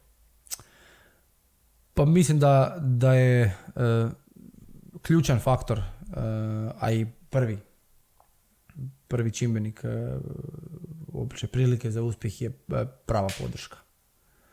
Imati podršku u smislu prije svega okoline. Da se nalaze i okruže ljudima koliko god to moguće koji će ih podržavati u njihovom naumu i u toj želji za, promjeni, za promjenom životnog stila i životnih navika. Nažalost, to je i, i naj, najteži korak. To je naj, najteži zapravo e, faktor, faktor uspjeha zato što vrlo često ta okolina zapravo nas i dovede do tog, do tog stanja. Onda obzirom da, da osobe koje su u takvoj situaciji nemaju tu podršku koja im je potrebna, e, bi savjetovao da pronađu u stručnim osobama, u stručnom kadru koji, koje, koji, može, koji možu, mogu pomoći u tome. Sad, ovo stvarno nije samo promocija. Ja sad mislim da je isključivo jako bitno naći osobnog trenera koji će ti pomoći da dostigneš svoj neki cilj. Mislim da to stvarno nije. Mislim da prije svega treba, uh, treba pronaći uh, jednu emotivnu stabilnost uh, i da, da se tu poslože kockice koje će stvoriti jednu platformu, jedan temelj za taj iskorak, izlazak iz zone komfora o kojoj smo malo prije govorili, da bi se dogodila nekakva određena promjena. Konkretno. E, meni kad dođe osoba koja, ili kad mi se javi osoba koja ima tako veliki problem, e, ja mislim da je prvenstveno bitno da porazgovara sa e, psihologom, psihoterapeutom, psihijatrom i sa nutricionistom. To su prve, ove tri su, rećemo reći jedna osoba, može biti jedna od te tri, ovisi o težini problema, ali prvo, drugo. To su prva dva, prva dva uh, problema. Ono što bi kao, kao usporedno sa tim uh, prva dva faktora koja su najbitnija, usporedno sa tim šta bi im rekao da napravi je da počnite hodati. Samo hodaj. Ništa drugo. Samo hodaj, postavi cilj, vrlo jednostavan i kratkoročni cilj u svojem tjednu koliko ćeš odraditi koraka iz dana u dan. Ja sam malo prije pričao o tome koliko su mi ti gadgeti ovoga, zanimljivi, mislim da su ono, pogotovo takvim osobama ono, vrlo, od vrlo velike pomoći. E, međutim, nažalost, oni traže instant rezultat. Ti ljudi koji imaju takav problem vrlo često traže instant rezultat. Za to, to je, to je klopka prva, zato što za to moraju, moraju porazgovarati sa nekim koji može biti od stručne pomoći i podrška, a to je psiholog, psihoterapeut ili psihijatar, da im, da im pomogne u razumijevanju toga da nema tu kratkoročnih ciljeva da, da se moraju koncentrirati ono, na long run, na, na, na duže staze. Onda je neko treba ko će im dati dobru i pomoći mu razumijevanju prehrambenih navika. To je nutricionista. I dalje im kineziolog ne treba. Po mom osobnom uvjerenju da i dalje im kineziolog ne treba, jer i dalje u tih prvih nekoliko tjedana, ako ćemo reći, im je ta podrška od strane nutricionista i od strane e, psihoterapeuta ili psihologa najbitnija, ako oni dalje hodaju doslovce ako hodaju. E onda dolazi kineziolog. To je bio prvi izlazak iz zone komfora i to je nekakva prva stepenica. Onda dolazi netko ko je stručan u tom svom poslu, ko će im pomoći u borbi sa kilogramima, izlasku iz zone komfora i podizanju letvice intenziteta. Jer oni tu sami ne mogu podignuti iznad tog hodanja. Ali ako optimiziraju to hodanje i dovedu se do toga da mogu sat, dva vremena dnevno provesti samo hodajući, napravili su već puno i napravili su jedan dobar temelj za to da kad dođe kineziolog, da krenu u proces. Evo, vrlo jednostavno. Koliko je to moguće. Kako onda, kako da budu realni u postavljanju takvih ciljeva? Znaš, ti si rekao, svi žele ono, skok, svi žele vidjeti rezultat odmah. Kako biti... Pa znaš šta je kako dobro u tome? tu realnost? Znaš šta je dobro u tome? To se ne vidi u showu konkretno. Ja, ja govorim ovo iz iskustva. Dakle, ne, možda, možda će, vjerojatno će se netko od kolega neće složiti, možda će se neko složiti, ali mi doslovce u našem projektu na, to radimo na taj način. Znači, stručna pomoć, psiholozi, ekipa iz mentalnog treninga, oni ih obrađuju na početku. Nutricionistica radi plan prehrane. Mi dolazimo na prvi dan snimanja. Oni su već obrađeni na neki način. Mi dolazimo na prvi dan snimanja. Prvi dan snimanja najčešće bude nekakav određeni izazov koji je izlazak iz zone. Ok, život nije takav, nema snimanja, nema iz- izazova, nema takvih stvari. Ali u realnim okvirima prvi tjedan mi hodamo.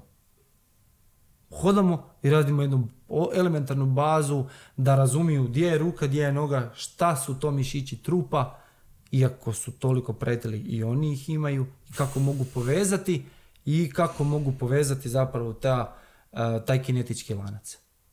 Ništa drugo. Ništa drugo. To se možda na televiziji ne vidi jer je dosadno. Ali u prvih tjedan, dva dana gotovo uopće nema, ne- nema ništa izvan, izvan toga. I nema podizanja letvice. Letvice se po- podižu samo na, kroz, naše last chance treninge koji su snimajući gdje je bitno da se opet vidi taj izlazak iz zone komfora. Jel? Jer da se vidi taj proces kolika je to borba. Ali realno, ako ćemo to staviti u stvarne okvire, točno sam ti dao recept po kojem mi radimo. I koji do sada se pokazao relativno uspješno. Znaš, jako veliki problem jer ljudi, mislim, to je jedan od najboljih e, produkcijskih materijala koje je TV industrija pružila, po mom osobnom mišljenju. I po mom. Znači, ne postoji nešto što je pružilo zdraviji e, sadržaj kao što je, recimo, život na vagi. Hvala kako, ti. ka- kako se on zove u Hrvatskoj, jel? Da. Ali tu imamo sad jedan samo problem. Znači, samo je jedan jedini problem kod toga što on stvara sliku velikog problema, to je instant rezultat. Mi dalje vidimo, mislim, normalno da televizija to ne može prikazati, normalno da ne mogu oni snimiti svaki vaš trening koji vi radite, svaki vaš korak koji vi radite. I Dobro je da se to snima duže, jer kroz duži period, kroz nekoliko sezona se može vidjeti više toga, znaš, može se više vidjeti više sitnica na kojima ste vi radili, znaš, u jednoj sezoni će se više primijetiti jedno, u drugoj drugo, znaš, Kužim. što je dobra stvar.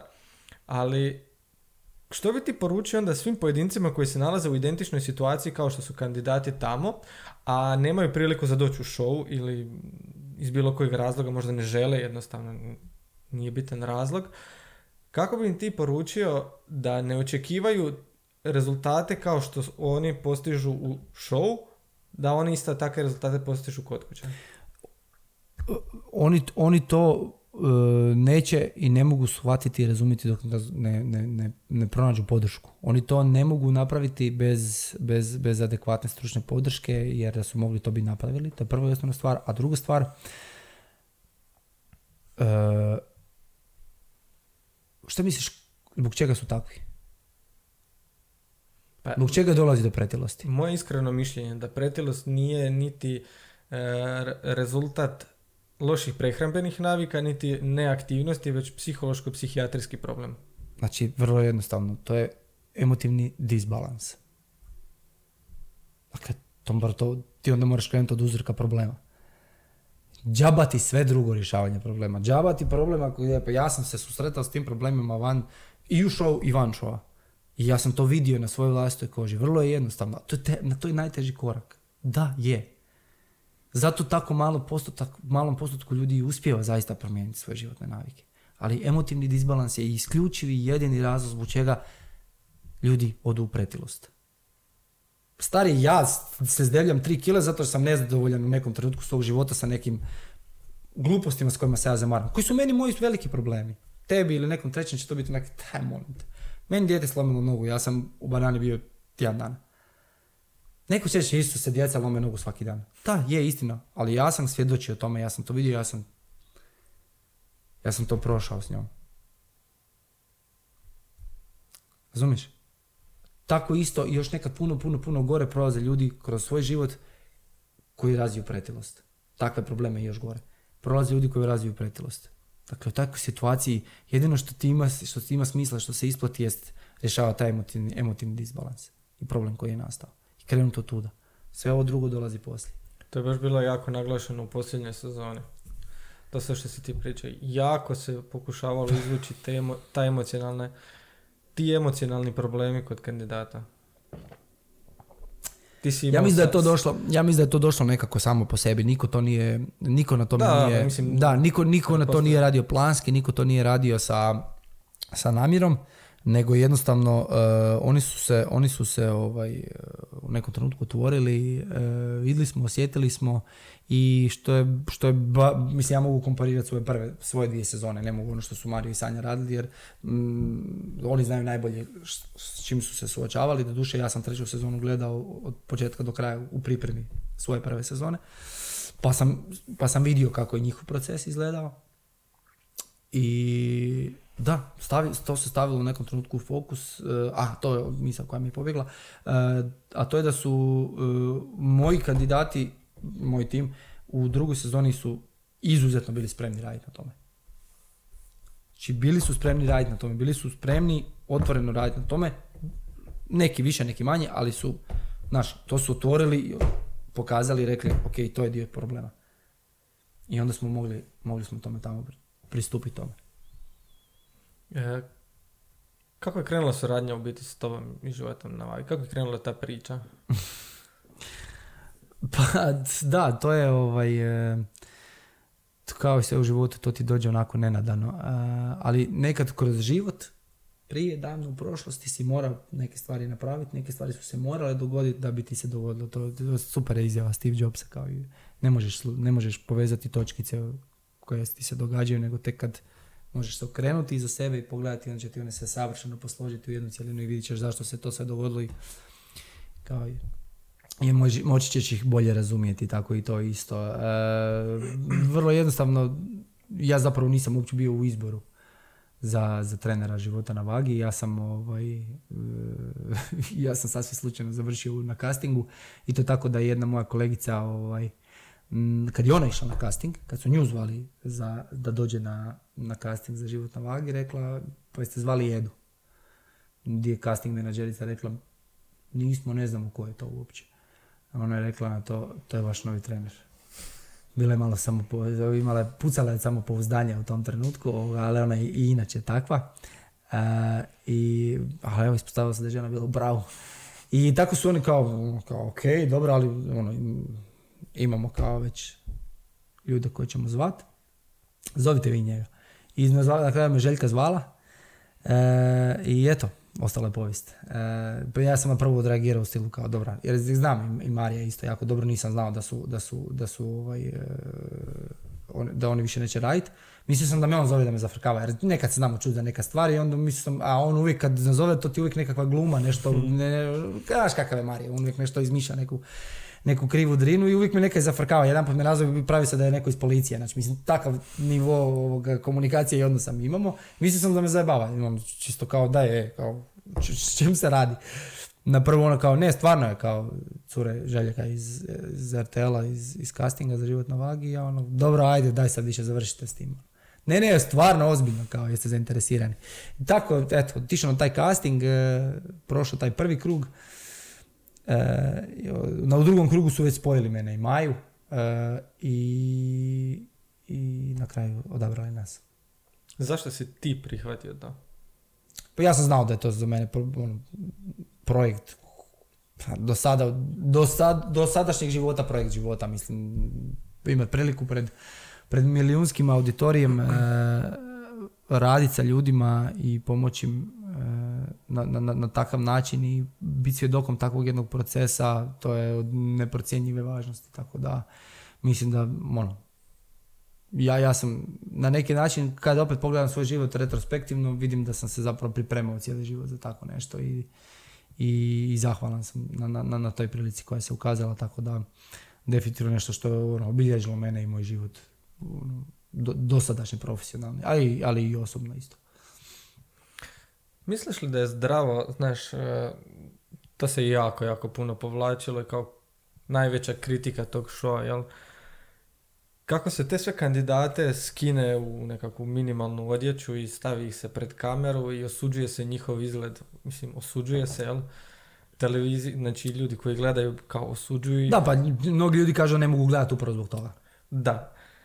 Misliš li ti da je to u biti zdravo i potrebno za sve te kandidate da budu toliko izloženi i toliko da izađu iz te zone komfora da je to opravdano? Hm. Mogu ti ja reći, evo prije nego što ti kažeš svoje mišljenje, Možeš, ja bih ti rekao svoje, znaš, Dapače. čisto kako ne bi imao grižnju savjesti da moraš opravdavati nešto. Moje mišljenje je da trebaju. Moje mišljenje je da oni trebaju javno sebi i svima oko sebe i drugima koje oni ne poznaju i koje će kasnije tek upoznati prikazati u kojem stanju, u kojem problemu se oni nalaze. Jer po meni je tek to pravo prihvaćanje svog problema. Znači kad ti njega pokažeš i kažeš ja imam taj problem, pogledaj ga. Ali ja sam spreman raditi na njemu i ja sam tu zato što radim na njemu. Da. Pa vidi, e, to je šok terapija. To, je- to, je, to je šok terapija čista, kako za njih, tako i za gledatelja. Em, ja mislim da je jedan važan dio uspjeha tog projekta je i ta činjenica da, se- da se oni tako ogole tamo. Gole fizički. Da, ski- da se skinu u gaće i u majice, u, bože, u topiće cure i da se, da se vidi, nažalost, u kakvom je stanju njihovo tijelo. Znaš, danas je fizički izgled i ljepota je nešto što je opće društveno prihvatljivo. Napola gole guzice, e, dekolteji, pločice, to je sve prihvatljivo, to je sve lijepo i puno reklama na televiziji upravo e, pokazuje ljudsko tijelo na taj način. Isklesano, divno, krasno, predivno, atletsko. I onda dođe jedna, jedna emisija koja ti pokaže totalnu suprotnost. I svi se zgražavaju na tim kako, kako je to moguće, kako to možete prikazati. Znaš. Meni to nije niš čudno, ja sam. Meni nije ni čudna njihova reakcija, niti mi je čudno što su ovi to pokazali. Meni, to, meni je sasvim savršeno jasno zašto oni to rade. Kao što je to Madonna radila u 80-ima vrlo uspješno i postala seks simbol i ikona popa. Tako je ovaj, život na vagi iskoristio taj trenutak da šokira gledatelja i da ga zadrži pred malim ekranima. Ali for greater good, za više dobro. Upravo to, znaš, e, svi, svi se brane tom činjenicom da to televizija koristi za svoju prodaju, jel?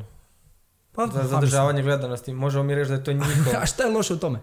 Ja, e, upravo to, znaš. Šta je loše u tome? To je ono što smo rekli isto za Tony Robbinsove konferencije, znači to je i dalje win-win situacija. Tako je, šta je loše u To tome, zaista dakle? dobro i za samog kandidata, znaš, to je i za njega ono... Ja opet ja uvijek kažem, kad, kad pričam sa bilo kim o uspješnosti ili o, to, o kontroverznosti tog projekta, uh, razgovarajte sa 50-60 ljudi koji su bili tamo, koji su to prošli. Niko drugi nije bitan.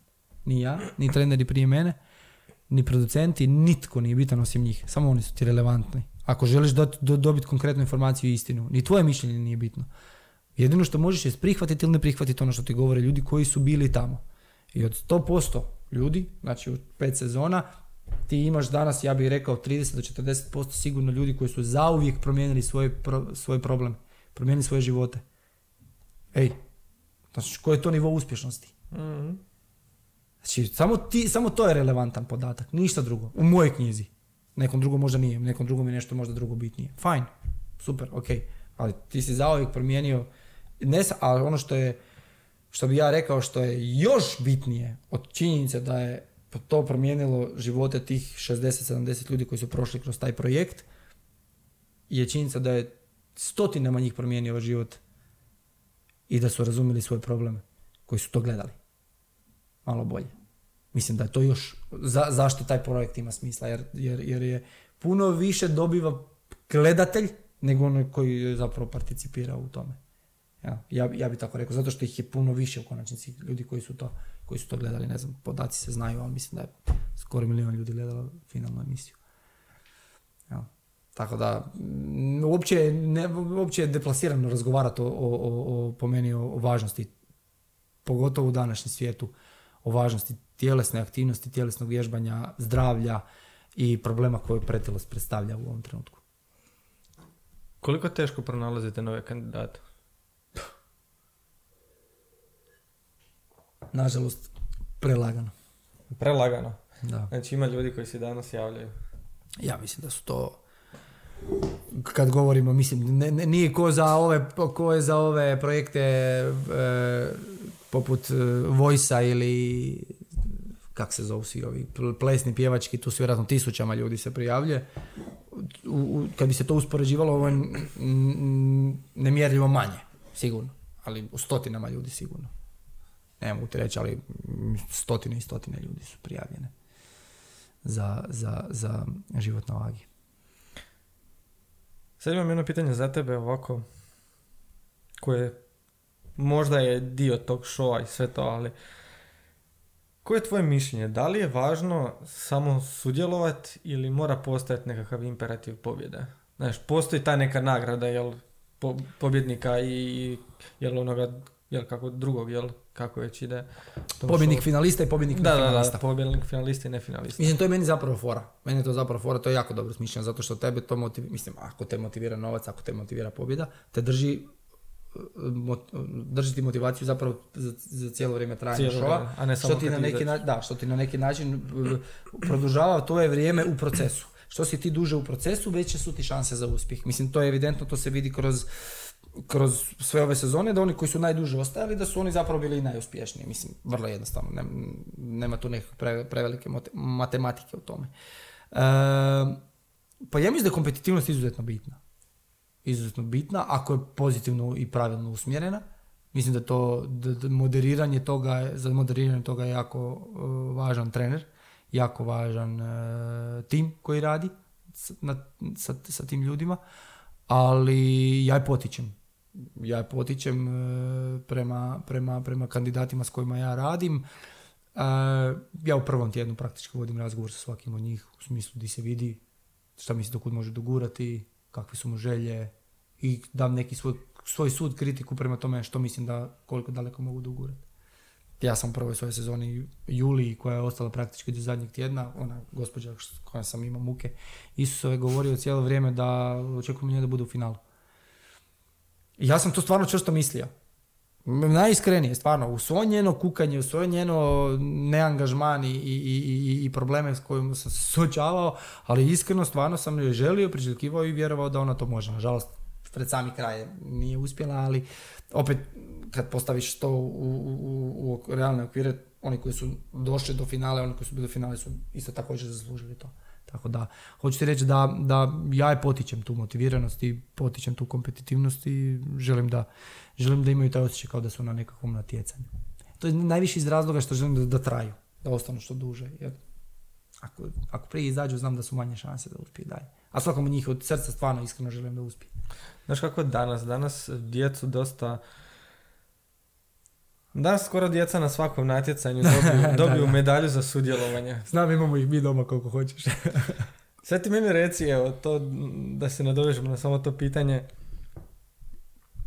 Da li ta medalja treba postojati? Znaš, medalja za sudjelovanje. Što to stvara od novih generacija? Da li to stvara možda nekakve slabiće, znaš, koji ono, je dobio sam medalju zato što sam bio osmi. Znaš, Dobro da, da, pitanje. li je to, da li je to dobro za nekakav psihološki razvoj djece i opće populacije? Pa, ajmo krenuti ploču. Da li je dobro da dijete os- os- osjeća u svojoj najranijoj dobi preveliku, ovaj, e, preveliko razočaranje? Pa ja mislim da se svako treba razočarati više puta u životu kako bi naučio se nositi sa razočaranjem. Da li smatraš da će se djeca razočarati u životu bez, i bez te medalje? Sigurno.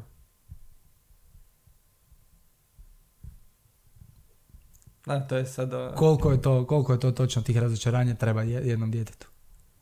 Koliko je to optimalno da se dijete toliko puta treba razočarati i doživjeti neuspjeh kako bi razumilo da je neuspjeh sastavni dio života? Nemam pojma. Da li ta medalja predstavlja nekakav uspjeh za sudjelovanje? Ne. Da li je ona bitna? A nije. Nije. I da li, da li, da li e, jer znaš šta, ja mislim da se, da se e, kako bi ti rekao ovako jednu stvar. Ja sam cijeli život vodim kao individualac. U našem uvodu sam ti rekao da nisam nikad za nikoga radio. Znači uvijek sam radio sa nekim ili bio u nekakvom ono partnerskom odnosu, ali kao ja sam imao poslodavca jednu agenciju uh, za koju sam ti radio, ja ne znam da li to bilo preko studentskog ugovora, više ne sjećam. Uglavnom radio sam ti u Bili. Uh, punio sam ti police.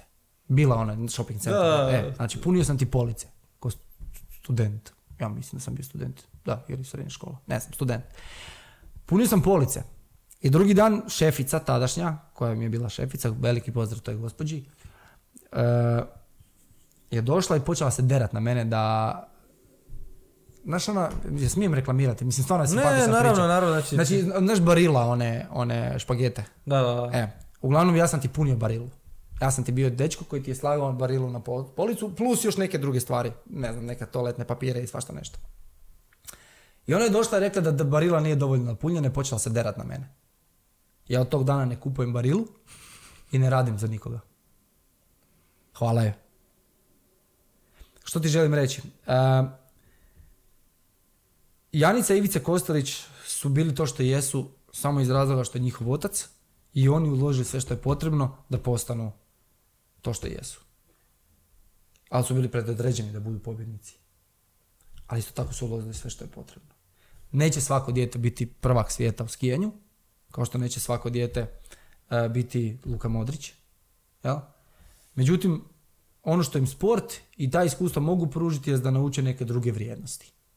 A ta medalja, ona će doći ili neće doći. I to će uvisiti samo jedino isključivo u njihovom uspjehu. I oni će ga znati vrijednovati. Znači koja je težina i šta stoji iza toga. Tako da kad se svede na to da li treba djeci davati medalje za nekakvo sudjelovanje ili ne, meni je samo žao što to mislim da je nepotreban trošak. Da se ljudi da daju, kupuju medalje na kraju, na kraju dana, ni onom prvom, ni onom desetom koji je dobio medalju, ona u načelu neće previše puno značiti, nego će značiti i treba im značiti ono što su postigli s time na tom natjecanju ili, ili bilo čemu drugome. Ja tako odgledam svoju djecu. Jel? Moja Linda je išla na, na natjecanje iz mažoretkinja i bilo su u kategoriji, ne znam, nešto, troje ih je bilo i oni su bili, ne znam, drugi. Troje ih je bilo i svi su dobili medalje. Znaš, i ona je sretna, ali ona druga.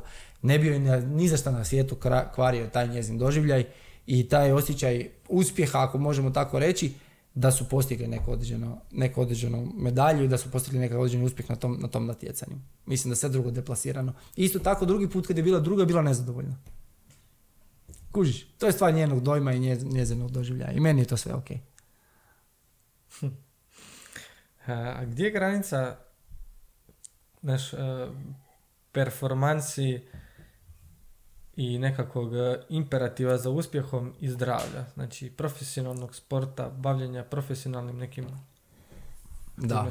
i zdravlja. Znaš, gdje se, gdje se gubi taj prijelaz? Gdje je taj prijelaz? Pa ja mislim da je, da je, da je ultimativno filozofsko pitanje jest da li, pazi ovo, da li bi ti ikad u životu mogao biti Ante Kostelić?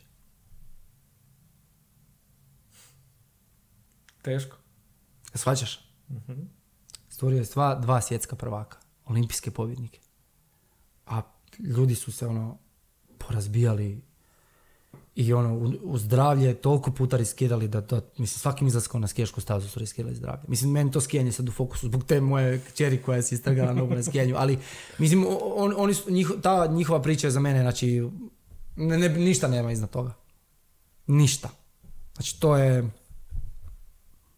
jedva tisuću metara. Da nema onog, da nema onog tornja, pitanje je da bi ono bilo tisuću metara.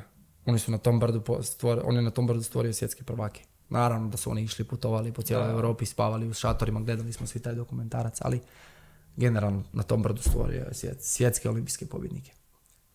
Kužiš, koliko je tih ljudi koji su spremni takvu žrtvu podnijeti i napraviti to da bi, da bi stvorili takav uspjeh. Ja mislim, ne mislim ja sa sebi smatram da sigurno nisam. Meni je djeca sad slomilo nogu, stariji meni je, meni se svijet raspao. Raspao mi se svijet, ja sam, ja, ono, baš sam bio, baš sam bio koma. Iskreno, baš sam bio koma. On je to sa svojom djecom proživljavao stotinu puta. Svaka mu čast. Svaka mu, ali zato je, on je vječno zapisan u, u povijesti sporta. To je ta cijena koju moraš platiti. Znaš, ne znam, ne znam šta bi ti rekao, nema tu odgovora, gdje je ta granica, to, tu granicu postavlja svako za sebe. Jednostavno svako je postavlja za sebe. Neko će nakon prvog loma noge, nakon prvog loma ruke, nakon prvog pada reći, buras, hvala, ali dosta mi je. Znaš, strah će nadvladat. I opet će biti uspješan u nekom drugom segmentu. A nekog neće spriječiti ni to što će mu cijeli život govoriti da je premali za nogomet. Da kaj bu on igrao nogomet? Kako ti igrao nogomet, gle kak znaš. Mal, nikakav sav, jedva imaš metar, koliko imaš, 60 i 70 ako jedva. Najbolji igrač na svijetu je postao. Shvaćaš? To je to, sve je individualno. Zato ja ne volim generalizirati ni, ni za koga i ni, ni, ni o čemu. Sve je stvar, stvarno i uvijek, ja, ja sam se šalio uvijek sa svojom, sa svojom ženom, ovoga, ali je i na kraju čini mi se da je ona osvojila tu, tu poslovicu, ne znam da li sam ja tvorac, ali čini mi se kao da jesam, da za sve u, životu, za sve u životu su šanse 50-50.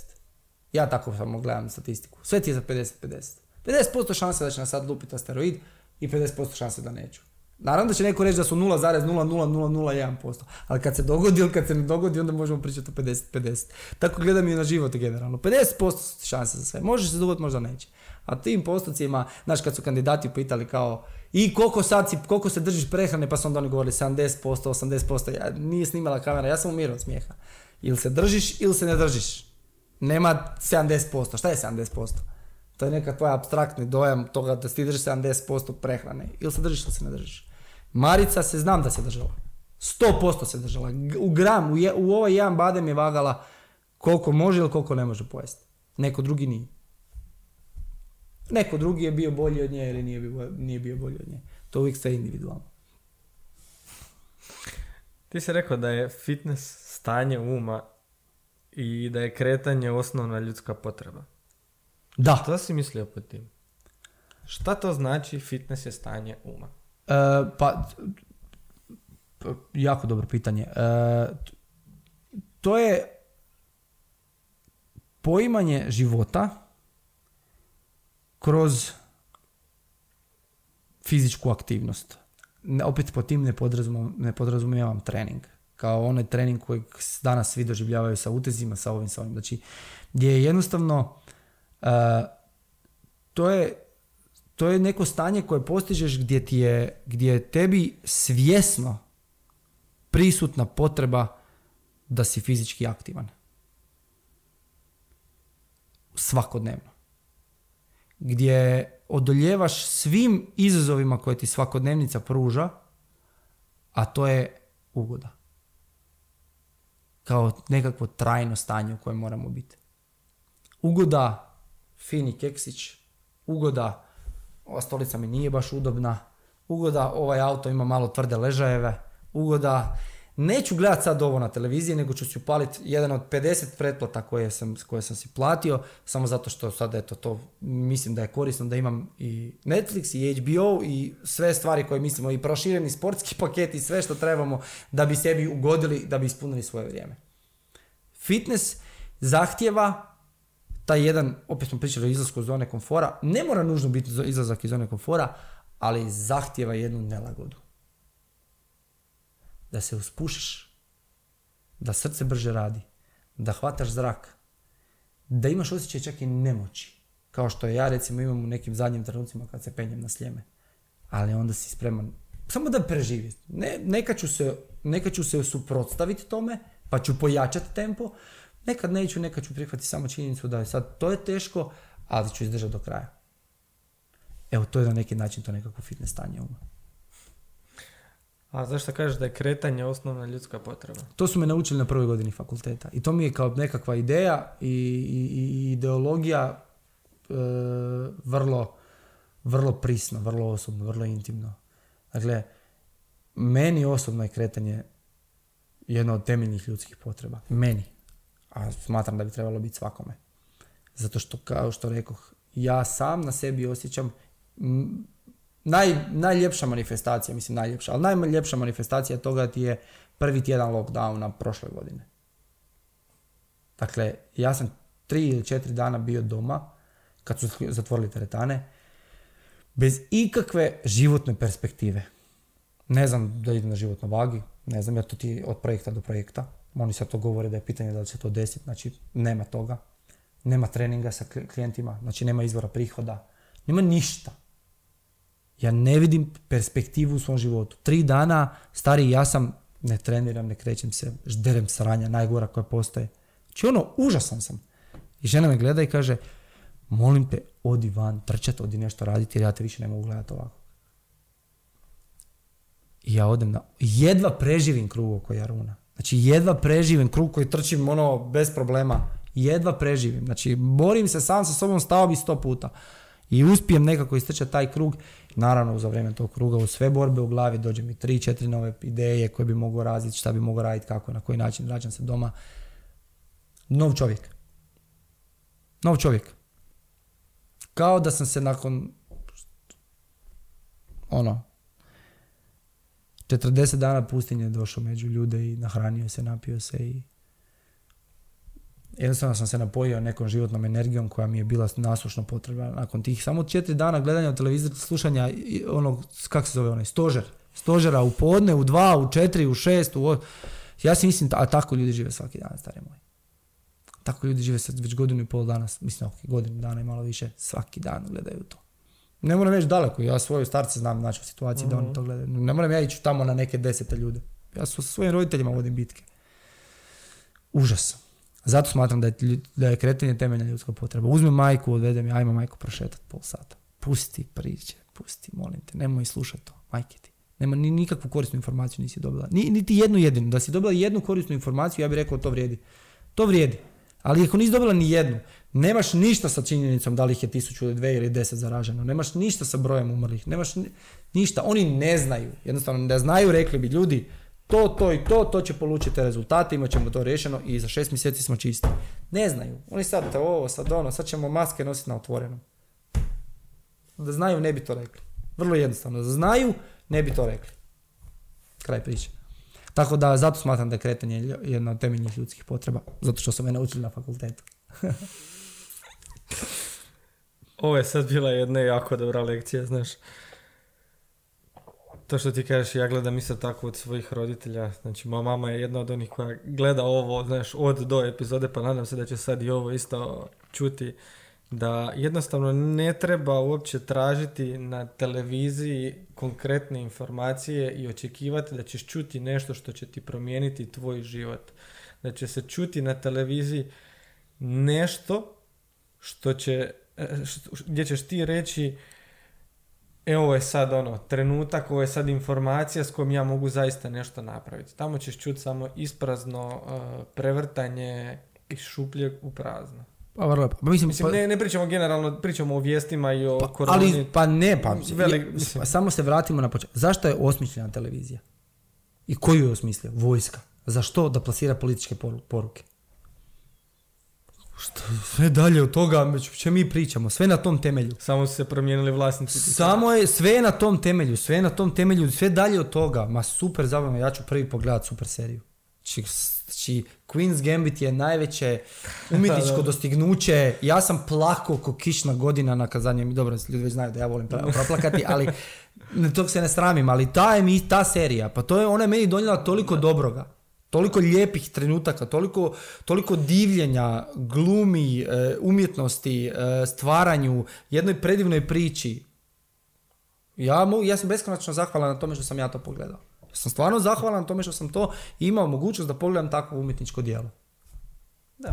Izvan toga. Slažem se. Dobra tekma. Dobar film. Ja kažem, znaš šta, televizijski program bi bio dosta dobar i čak ne bi bio toliko loš koliko je samo kada ne bi bilo vijesti.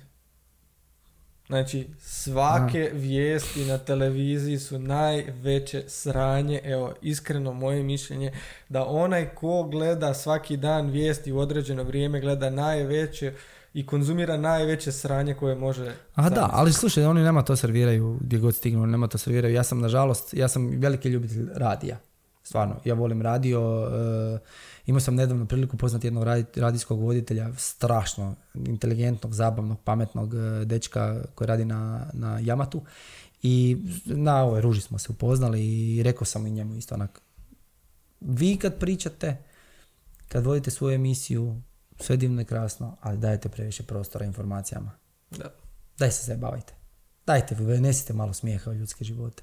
I oni to rade. Da, ne, ne samo oni, nego mnogi, nisam, neću slušati samo jednu stanicu, slušat ću svakakve stanice i ne, ne da preferiram nekog posebno, nego svako ko provodi neku za frekanciju, ono, pozitivu, širi neku dobru vibru i energiju, super. Ali nažalost nam se ta informacija i sve to plasira nam se kroz različite kanale, kroz, kroz, kroz internet, kroz medije, kroz uh, novine, kroz uh, radio, televiziju, svugdje, nažalost, i zato izbjegavam. Izbjegavam, jednostavno. Do, do te mjere da, da sam ugasio radio u, u autu, što mi je žao, jer ja više ne mogu, ja, ja, ja osjećam kemijske reakcije u svom organizmu na, na, na, na, na in- informaciju kad mi neko počne čitati broj oboljelih i broj umrlih. Znači, ja, ja, ja se grčim. Stvarno ja fizički, ja zaista fizički osjećam, znači što meni to ne treba. Ja uđem u auto, gasim radio ili samo prebacim na Bluetooth, upalim si Bruce Springsteen, Rolling Stonesi, ne znam, ovaj mali, on mi je sad fenomenalan, uh, Harry Styles, šta god. Daj, pusti, brate. Reci mi, za- zašto, da li si ikad probao slušati podcast? Evo, recimo sad u autu tema. Da, jesam. Evo, to, to je sad, obzirom da sam sad zadnjih para ovoga, s, ovako gostovanja radio na, na različitim podcastima i, i, i kod tebe isto i hvala ti na pozivu. Ovaj, e, pro- pro- jesam, pro- probao sam i to isto i da, da pače, ako je netko tko, tko mi je interesantan, ko mi je pa u konačnici i rekao sam ti na telefonskom razgovoru da sam slušao tebe i Igora, svog prijatelja e, na, na, na, na, e, u auto dok sam se vozio između ostalog. Tako da i Maju kad je bila gošća e, u jednom podcastu i tako ovako neke bliske ljude i neke ljude koje izuzetno cijenim i tekako volim poslušati, da. Tako da to je neko novo otkriće za mene u 2021. Sorry. Bolje ikad nego nikad. To postoji toliko već dugo u svijetu, znaš, mi smo jako, jako smo zaostali po tom pitanju, mada sad, sad zaista se događaju jako puno stvari, jako puno ljudi prihvaća taj podcast kao ne nužno ovaj, ali kao podcast format, ovaj, prihvaćaju kao dio skoro svakodnevnice, znaš. Da, da. Postoje ljudi koji slušaju ono 3-4 različita podcasta, pa se ubaci jedan, izbaci drugi, znaš. To je mjesto gdje mm, možeš pružiti konkretnu informaciju, gdje možeš čuti korisnu priču. Mislim, ima i tu svega, da se razumijemo. Pa Nije, nije, nije ni to Sa obzirom na to što si rekao ali- koliko se razvija, normalno da onda... normalno. Ide u različitim svoje interese u tome. Ali je definitivno način gdje ti možeš svojevoljno odabrati što želiš slušati u trenutku kada ne radiš neku aktivnost koja zahtjeva tvoju potpunu pažnju. Pažnju, da. Mi bi u tom trenutku često upali na televiziju i tu bi se vrtile vijesti dok bi kuhao ručak. Ti dok kuhaš taj ručak, recimo sad onih 20 Subliminalne poruke. Točno tako. I televizija i radio funkcioniraju na takav način.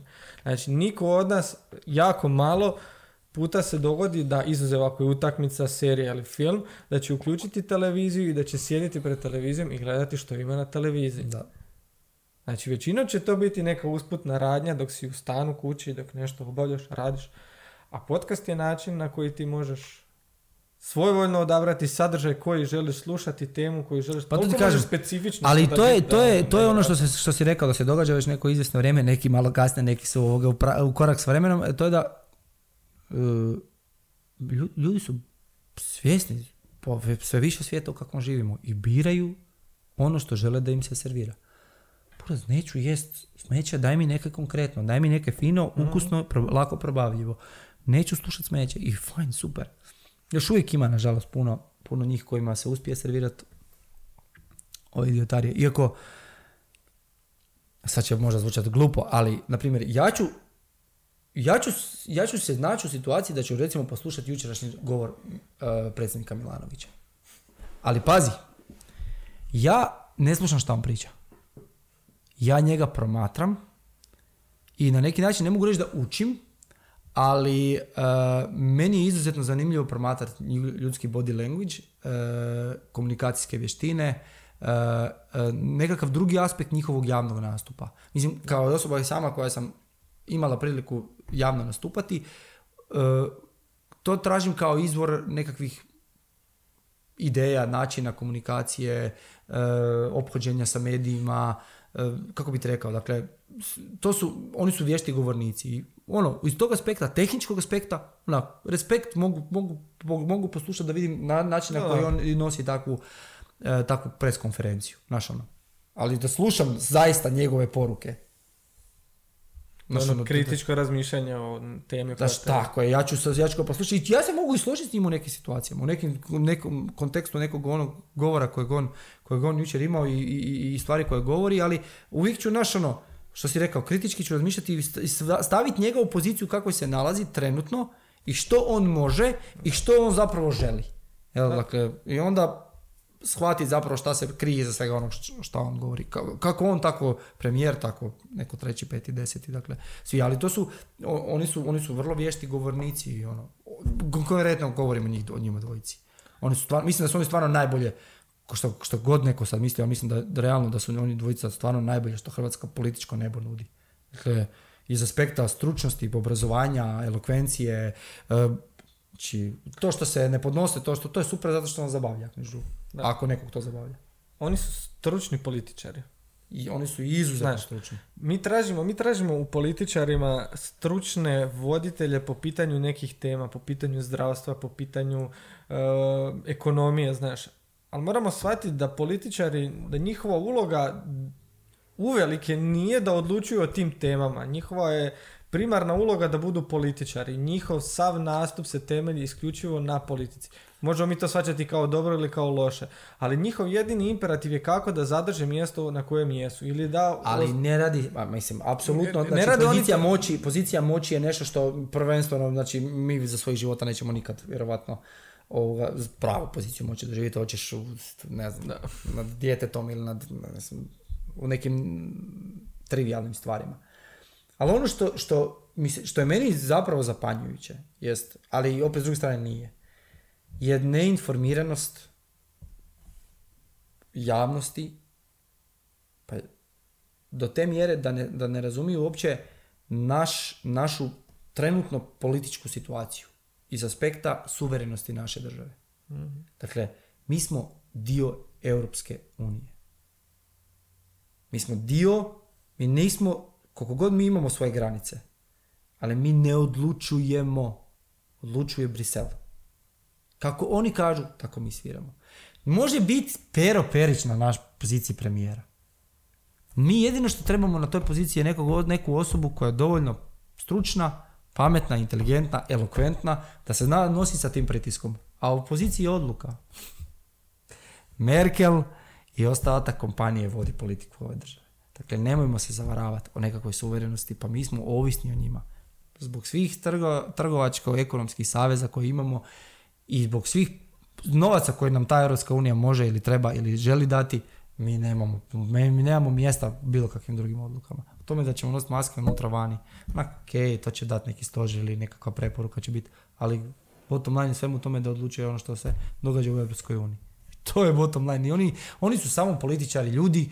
ja ne mislim, čak, čak, čak do te mjere dakle, da, da, da, da konkretno i Plenkovića i uh, Milanovića poštuju zbog posla koji rade, mislim da ga rade najbolje što mogu raditi, da nisu korumpirani uh, ljudi, nego da on, jednostavno se bore sa, sa vjetrenjačama. Evo. ne, mogu, ne mogu, vezane su im ruke jednostavno.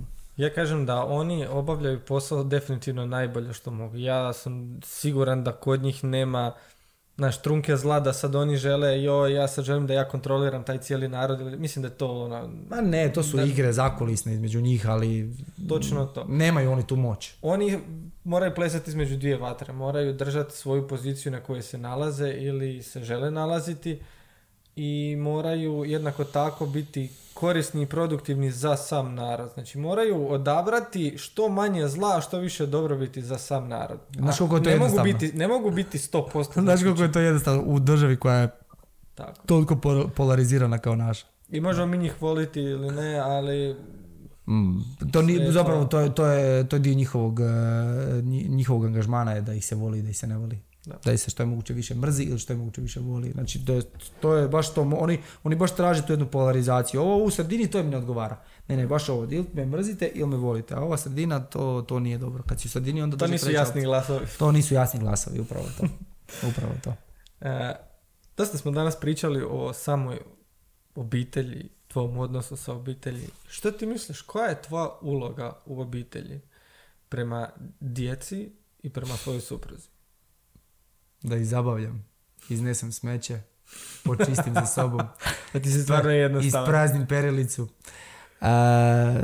pa imam dosta administrativnog posla, ako ćemo ga tako nazvati ovaj dio, ali da, dobro pitanje, koja je uloga? Znaš šta, e, mislim da se ona dosta mijenja e, kako, kako vrijeme odmiče i da hm, Ne znam da li bi rekao da li je to u moju korist ili ne, ali definitivno da ulogu koju je supruga Petra koju je imala uh, u prvim godinama njihovog života je bila puno dominantnija, veća. Uh, ali mi se čini kako vrijeme odmiče da, da, se, da se polako tu uloge, ne bi rekao mijenjaju, ali se raspoređuju odgovornosti i, i, i uloga tako, kao, kao važnost roditelja, pogotovo, pogotovo tate, oca, jel? I osjetim to, vidim to, vidim to u svakodnevnim interakcijama sa, sa, sa kćerkama i moram ti priznati da, da to, to, to osjećamo veliki pritisak, ono. Baš veliki pritisak, jer um, ja, moj klijent je rekao dan i dana, to ti je, zamislim, to je najveći projekt u životu koji ćeš raditi. Znači, dobio si u ruke projekt i to je najveći projekt koji imaš. I prvi dan kad si ga dobio, ti je neko rekao, sigurno ćeš ga zajebati. E sad samo pitanje koliko i kada. E, I ima tu neke, ima tu neke ovaj, istine u tome, ne u potpunosti, ali ima tu neke istine u tome, jer, um, jer mi zapravo kroz, kroz, kroz, kroz to odgajanje i kroz njihov rast zapravo učimo, učimo se biti roditelji. Učimo se zapravo svojoj ulozi. Niko, niko to ne zna živ dok, dok ne dođe u tu, kožu. Niko ne zna što i kako raditi. Pazi ovo, Uh,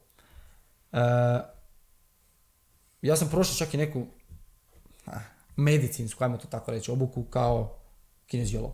Jel? I sportske ozljede i svašta nešto. I nekad u životu, kroz život sam čuo i o imobilizaciji, i o tome što raditi neposredno nakon ozljede. I opet se vraćam jer očito to je, to je meni ono tema i išiju neki e, na, na ovu povredu koja se dogodila nedavno uh, Loreni, mlađih čeri, slomila je potkoljenicu. Znači trenutak loma, ja te, to, to, je, to je nemoguće objasniti koliko sva logička poimanja, znači sve, sve što si učio, u tom trenutku padaju u vodu. I samo jedino isključivo emocije rade. Samo emocije. Znači moje dijete plaće, taj vrisak, to neću nikad u životu zaboraviti. I ono je u toj trenutci totalnoj panici i sad ti znaš da a, treba imobilizirati, da se ne treba micati, da je to sportska povreda, da treba zvati GSS, da sve to, ništa to.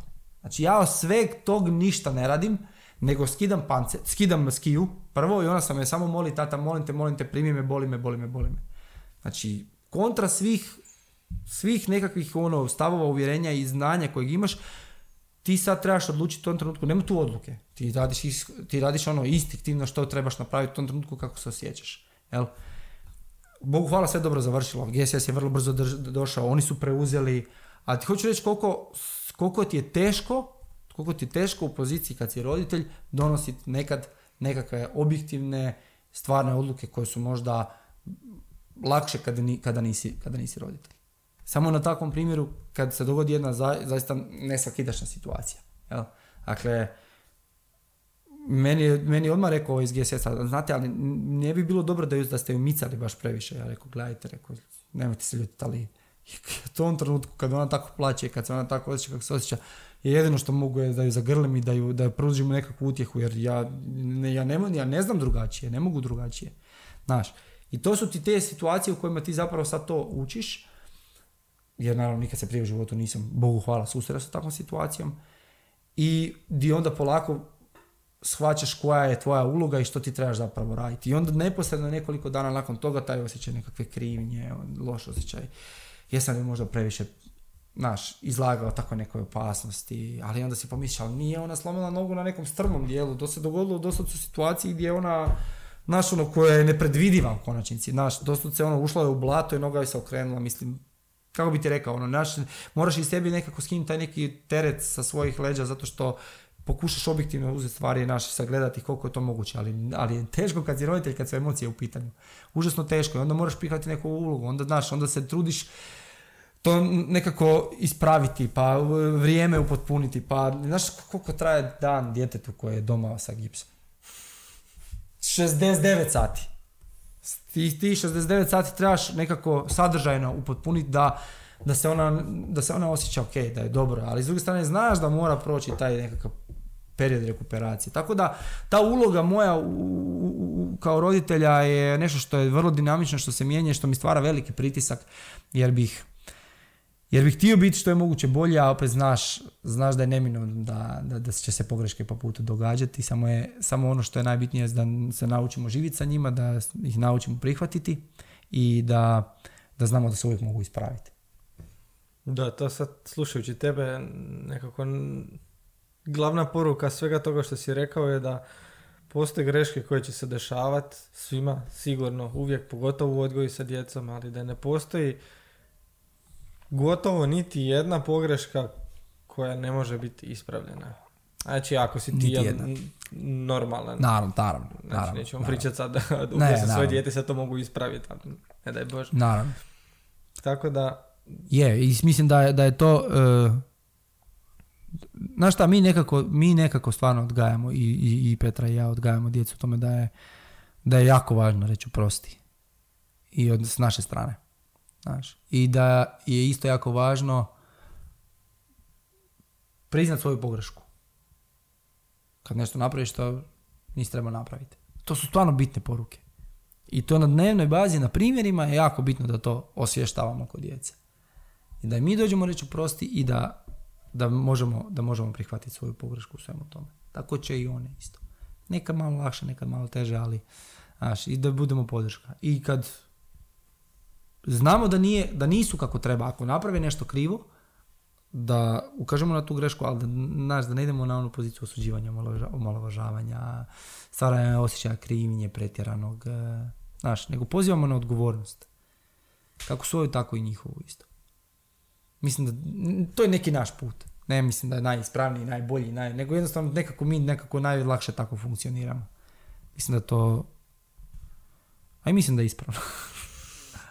da ne misliš da je ispravno, ne bi tako A da, mislim da je ispravno, mislim da ta odgovornost, da, da, kako bi rekao, prirodniji je osjećaj, nego ti si kriv, ti si kriva, znaš, nekako, odgovoran si za, za svoje postupke, odgovoran si za ono što si napravio, odgovoran, si za ono što si rekao.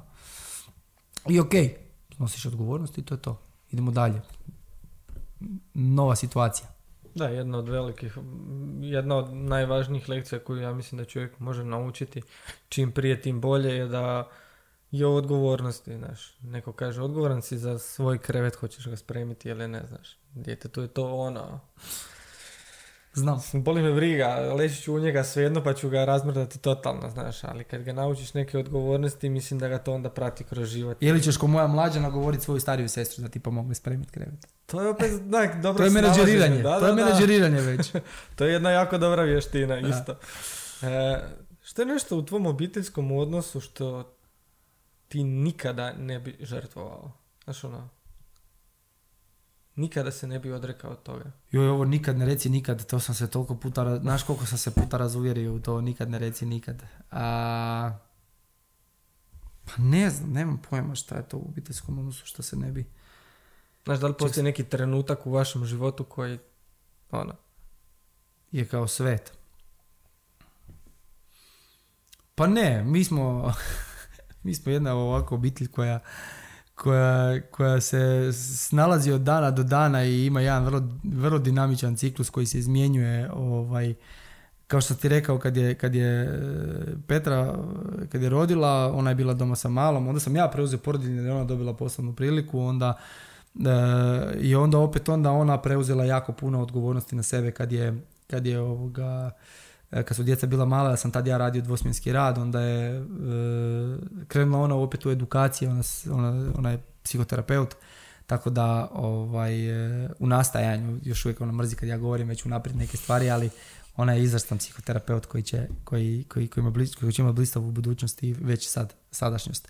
E, pa je krenula se to edukacije, pa sam ja onda opet pomagao ne znam, nekako uskačemo jedni drugima. Uskačemo dosta jedni drugima e, i mislim da mislim da je podrška nešto što nas karakterizira e, kao obitelj najviše. Da pružamo podršku jedni drugima, da smo tu jedni za druge i da, da smo spremni ono, biti, biti jedni za druge tu kad, kad, kad, kad to jedni, jedni drugima treba. Tako da evo, to je nešto što se nekako ispostavilo kroz ovih, kroz ovih naših mojih, Petri, moje, mojih i Petrinih 10 plus godina i dječjih 8 plus godina, tako da da, ovaj, nekako, smo, nekako smo bili podrška jednim drugima i mislim da je to, to je nešto što se nadam da će ostati. Reci mi, kako nastojiš biti bolji suprug? Znači, kako nastojiš biti direktno svoj supruzi bolji čovjek? Dobro pitanje. Pa mislim da prije svega uh, odnosom kroz razgovore, kroz uh, jako, jako puno uvažavanja uh, i ne, ne, kako bi rekao, ne pridavanja prevelike važnosti nekakvim sitnim dnevnim, ne bi rekao problemima, ali izazovima kojim nam se nameću kroz dan. Znaš, nekad osjećam da bih iz sebičnih razloga s više vremena htio možda provoditi s njom ili uh, imati više vremena za sebe ili, znaš, da, da pokušam tu nekakvu svoju možda i sebičnu stranu koju imam, za, koja mi je važna, da sebi mogu udovoljiti jer sam zaigrano dijete, da ju nekad mogu staviti sa strane i učiniti nešto za više dobro svoje obitelji, svoje supruge, da ona može se razvijati u smjeru u kojem se ona razvija. Mislim da su to stvari koje svakodnevno možemo napraviti jedno za druge, da damo prostora ovom drugom da se razvija, a da onda preuzimamo dio odgovornosti za obitelj na sebe. U zadnjih šest mjeseci od kad sam se ja vratio sa života na vagi, ja sam stvarno jako puno doma. To, to je bila potreba. To je bila potreba zato što sam iz, iz, izostao iz kuće. Ona je tri i pol mjeseca bila sa curama brinula o njima, vodila vrtić školu, sve ljetovala s njima, vozila do Korčule da, da, da idu djeca na ljetovanje. Sam ja mislio da ćemo, pa sam pametno uplatio nam ljetovanje na Korčuli, misleći da ću ja biti tamo, na kraju naravno ja nisam bio da ona sama išla sa njima, da djeca idu e, na more. Tako da, e, sad kad sam se vratio, ja sam jako puno doma s njima, jer ona strašno puno radi, radi, radi dva posla trenutno jer se razvija, završava to za psihoterapeuta i daj nekakav prostor koji joj dajem da, da se može razvijati, da može, naš, jer je puno lakše kad prvo A, nema tog osjećaja antagonizma e, ili kako bi rekao, možda zavisti, e, ti radiš, tebe nikad nema doma, e, i mirna je zbog toga. Jer zna da ja, da ja nemam tu emociju, da se ne osjećam tako. To je prva stvar. Druga stvar, zna da su djeca zbrinuta. Ne mora ne brinuti ni o tome. Zna da će biti nahranjena. Dobro, do duše.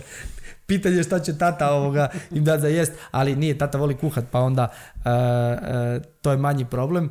Uh, jedino što ona brine je da, ću, da će djeca stradat negdje, jer će polomit nogu što se dogodilo, to smo riješili. Sad ova starija ide u skate park, pa je sad to trenutno panika, ono, hoće li preživjeti skate park. Tako da, ali na neki način, da ne mora brinuti o tim stvarima, uh, mislim da je puno olakšava taj njen put koji, koji si je sad uh, ucrtala da želi, da želi proći. Tako da evo, ta neka podrška mislim da, da je nešto što nas nekako najviše ono, definira i, i, i prostor jedan da dajemo jedan drugome da se, da se možemo razvijati i da radimo ono što volimo. To je, to je, to je ovoga, to od izuzetne važnosti. A onda uh, čak nekad možda malo više ja zapravo tjeram vodu na svoj mlin što se tiče toga da imamo jer naš, kad tebe nema pogotovo kad radiš dva posla, ja to znam iz vlastnog iskustva, onda to vrijeme koje ti je ostalo malo slobodno želiš biti sa svojom, svojom djecom, jel? A ja nekad volim da smo mi sami. Da nas dvoje nešto napravimo solo, da nisu baš njih dvije uvijek stalno s nama, nego da odemo i mi negdje to. Onda nekad ja to možda malo više ovoga preuzimam na sebe da organiziram tako nešto. Međutim, sad kako nam je lockdown, nismo nažalost nigdje mogli otići nakon prve sezone snimanja, smo išli u Edinburgh na par dana i to je stvarno bilo, to je baš nam bilo lijepo ovoga, putovanje, taj Edinburgh je predivan grad. Zapravo smo unajmili auto pa smo prošli pola Škotske na kraju, ovoga, smo, smo se uh, vozili sa autom po lijevoj strani volan sa, sa desne strane, ono sva čuda nekakva, ali bilo jedno, jedno lijepo putovanje, tako da eto, to je nešto što, što mi ovako za sebe, uh, za sebe, za sebe napravimo. Znaš kako ja kažem, uh vrijeme koje imaš za sebe. Znaš, ono, jedna go, prošla gošća je rekla to me time.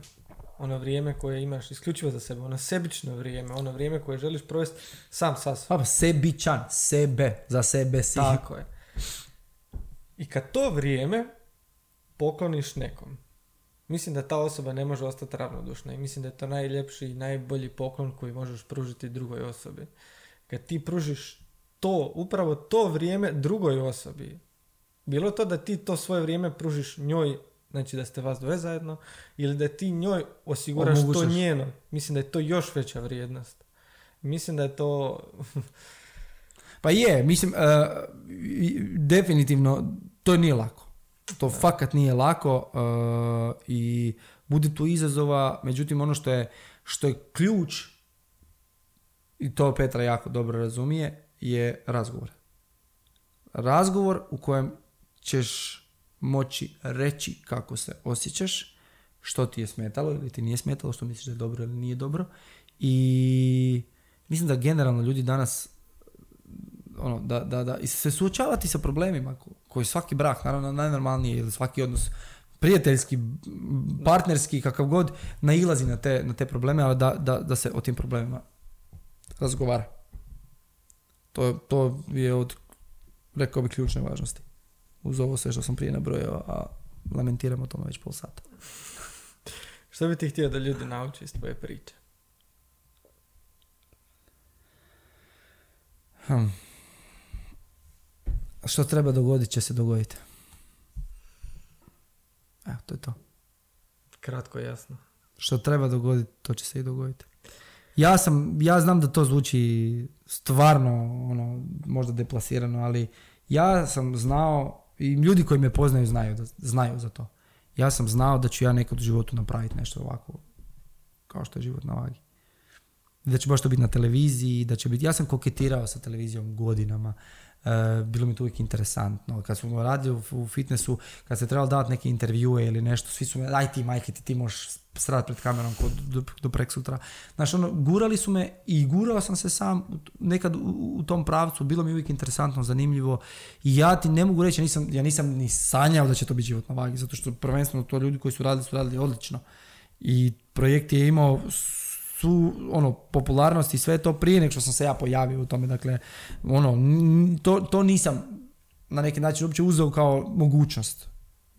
I znalo se desiti u nekim razgovorima internim sa prijateljima kao ma ti bi to sigurno super radio isto fakat ti si talentiran za te stvari. Ok više manje znao sam nisam si nisam se uopće razmišljao o tome jer to uopće nije bila nekakva stavka.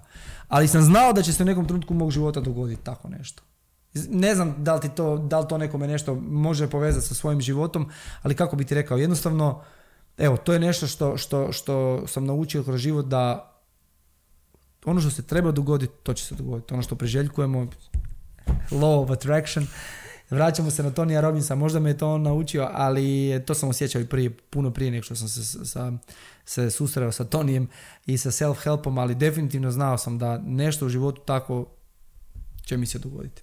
Bio sam pravo. Taj osjećaj nekakav e, me nije, me nije nikad napustio i moram ti priznat da nikad u životu mirniji nisam bio nego na castingu za život na vagi. Potpuno opušten. Znači, Nema, nema treme, nema, nema ubrzanog rada srca, nema znojenja, nema kratkog daha, nema uzbuđenja, nema ništa. Došli tamo neke dve ženske, ja se upoznao, bog, bog, kak ste cure, ovo, ono, aj ti ćeš malo s njima trenirati da nam pokažeš kako to radiš, ok, može, aj, di ćemo tamo, aj, može, kak ste, ste dobro, d, d, d, d.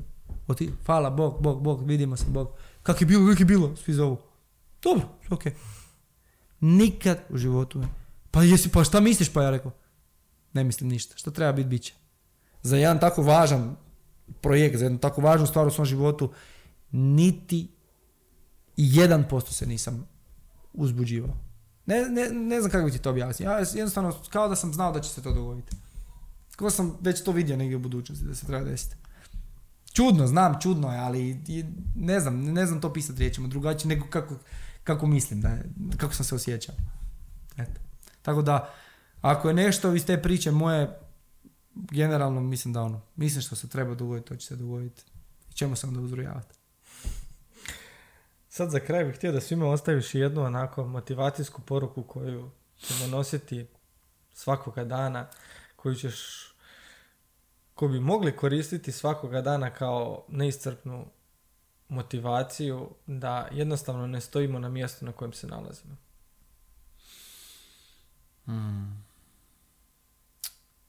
Okružite se ljudima za koje znate da se nađu u prostoriji punoj prilika, vaše bi ime prvo spomenuli. To sam nedavno čuo i to mi se toliko sviđa da je to čudo jedno. Znači, budite u, prili- budite u prilici se družiti sa ljudima, okružite se sa ljudima. Ja sam se u životu nalazio sa svakakvim barabama. Stvarno. Fakat, stva, e, znači stvarno sam bio sa svakakvim barabama.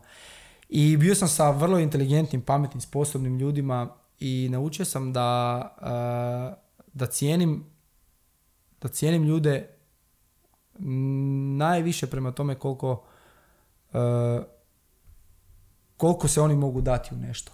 Koliko se oni mogu dati u nešto, koliko mogu dati sebe i koliko mogu dati emocije u nešto što rade i da budu uvijek e, iskreni prema tome. Da znaju pružiti priliku i drugima. Da ne budu uvijek samo ja, ja, ja, ja, nego da vide i perspektivu u drugim ljudima. Da vjeruju drugi. I to je nešto što, što je za mene ono, neko najljepše, naj, naj, naj, najvrijednije životno iskustvo. I shvatio sam da je jako bitno imati oko sebe ljude koji te, koji te doživljavaju na taj način. Da i ti možeš osobno se razvijati onda. Tako da eto, ako nešto vrijedi od svega ovog, od cijelog ovog razgovora, definitivno je onda to da nemojte biti s malodušnim ljudima okruženi. Oni ne moraju biti malodušni sami po sebi, možda su samo za vas loši.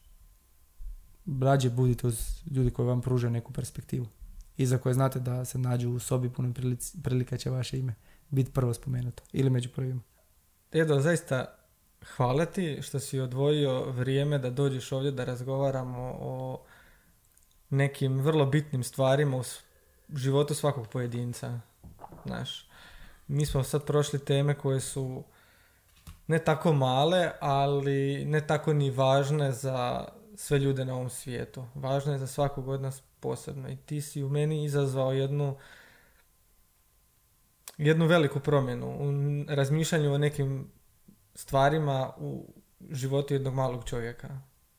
Znači, Hvala. Siguran sam da si to učinio i sa kandidatima koji su se našli u životu na vagi. Siguran sam da si to izazvao u reakcijama publike koje su to pratile i ljudima koji tebe okružuju. Sam siguran da donosiš tako nešto u njihov život i da upravo iz tog razloga gravitiraju prema tebi. I siguran sam isto tako da jako velik broj ljudi želi biti jedan od članova tvoje neke manje zajednice, znaš, biti osoba koja će te spomenuti u masi, jel tako, kako si rekao ti. Tako da, hvala ti na, ovoj, na ovoj inspiraciji, hvala ti na ovih dva sata razgovora. Nije valjda. je. E, Nadam se da nisam te previše filozofirao, iako Ne, ja imam upravo- tendenciju ovoga nekad otići u filozofiju, ali e, bilo mi vrlo ugodno. Nekako sam, baš sam iskreno e, govorio kako se osjećam, šta mislim. E, nekad možda te misli nije tako lako pretočiti u riječi, ali evo, osjećam se, onako, osjećao sam se da to ide vrlo, vrlo lagano, vrlo jednostavno. Daš priliku sugovorniku da, da priča, e, postavljaš kvalitetna i, i zanimljiva pitanja, na neka nisam na prvu ni znao onako iskreno odgovoriti, morao sam se, morao sam razmisliti i, i, i to je lijepo da, da, ovaj, da radiš ovako nekako kvalitetno i, i zanimljivo i nadam se u konačnici da će gledateljima biti e, interesantno. Dva sata gledat nekoga što priča, to, to treba... vjeruj mi da treba postoji, strpljenja. vje- vjeruj mi da postoji dobar dio ljudi koji pogledaju ovo od do i kažu da ne mogu vjerovati da su poslušali nekoga dva sata, jer ono, kako Pa kažeš, proleti, proleti, da. ljudska pažnja je jako kratka, tako da ali ima, postoji situacije kada ljudi zaista odvoje vrijeme da poslušaju nekoga, siguran sam da će jedan bit, da će i ovo biti jedan od tih razgovora koji će ono, ljudi htjeti poslušati i biti zadovoljni sa onim što su poslušali. Pa eto, nadam se. E, htio bih se zahvaliti isto tako našim sponzorima. To su Cidrani i Nixon. E, ti ćeš svakako dobiti poklon sponzora. E, Hvala, hvala lijepo. Bilo bi super kada bi meni osobno javio svoje dojmove nakon konzumacije, da vidim što ćeš ti reći. ne? E, hvala ti još jednom što si se odazvao na poziv. Znam da si ti zatrpan sa svim raznim ponudama od koje kuda, Pa, ali evo da si odvojio vrijeme od svoje obitelji da bi bio ovdje. Pa to najviše. To, Da to bi zapravo najviše. Žao mi, trebalo nam je malo da se usuglasimo, ali zbog svih silnih događaja koji su, koji, su, koji su se dogodili i velim ti, moja svakodnevnica je sad trenutno da sam, da sam doma, da, sam, e, da brinem za, za ovu mlađu, da, da stane mi na nožice što prije. Tako da uh, uspjeli smo se usuglasiti na kraju i isplatilo se definitivno. Drago mi je da smo se upoznali i evo da smo malo popričali i upoznali se malo bolje. Hvala ti još jednom na razgovor. Nema na čemu. Lijepi pozdrav svima.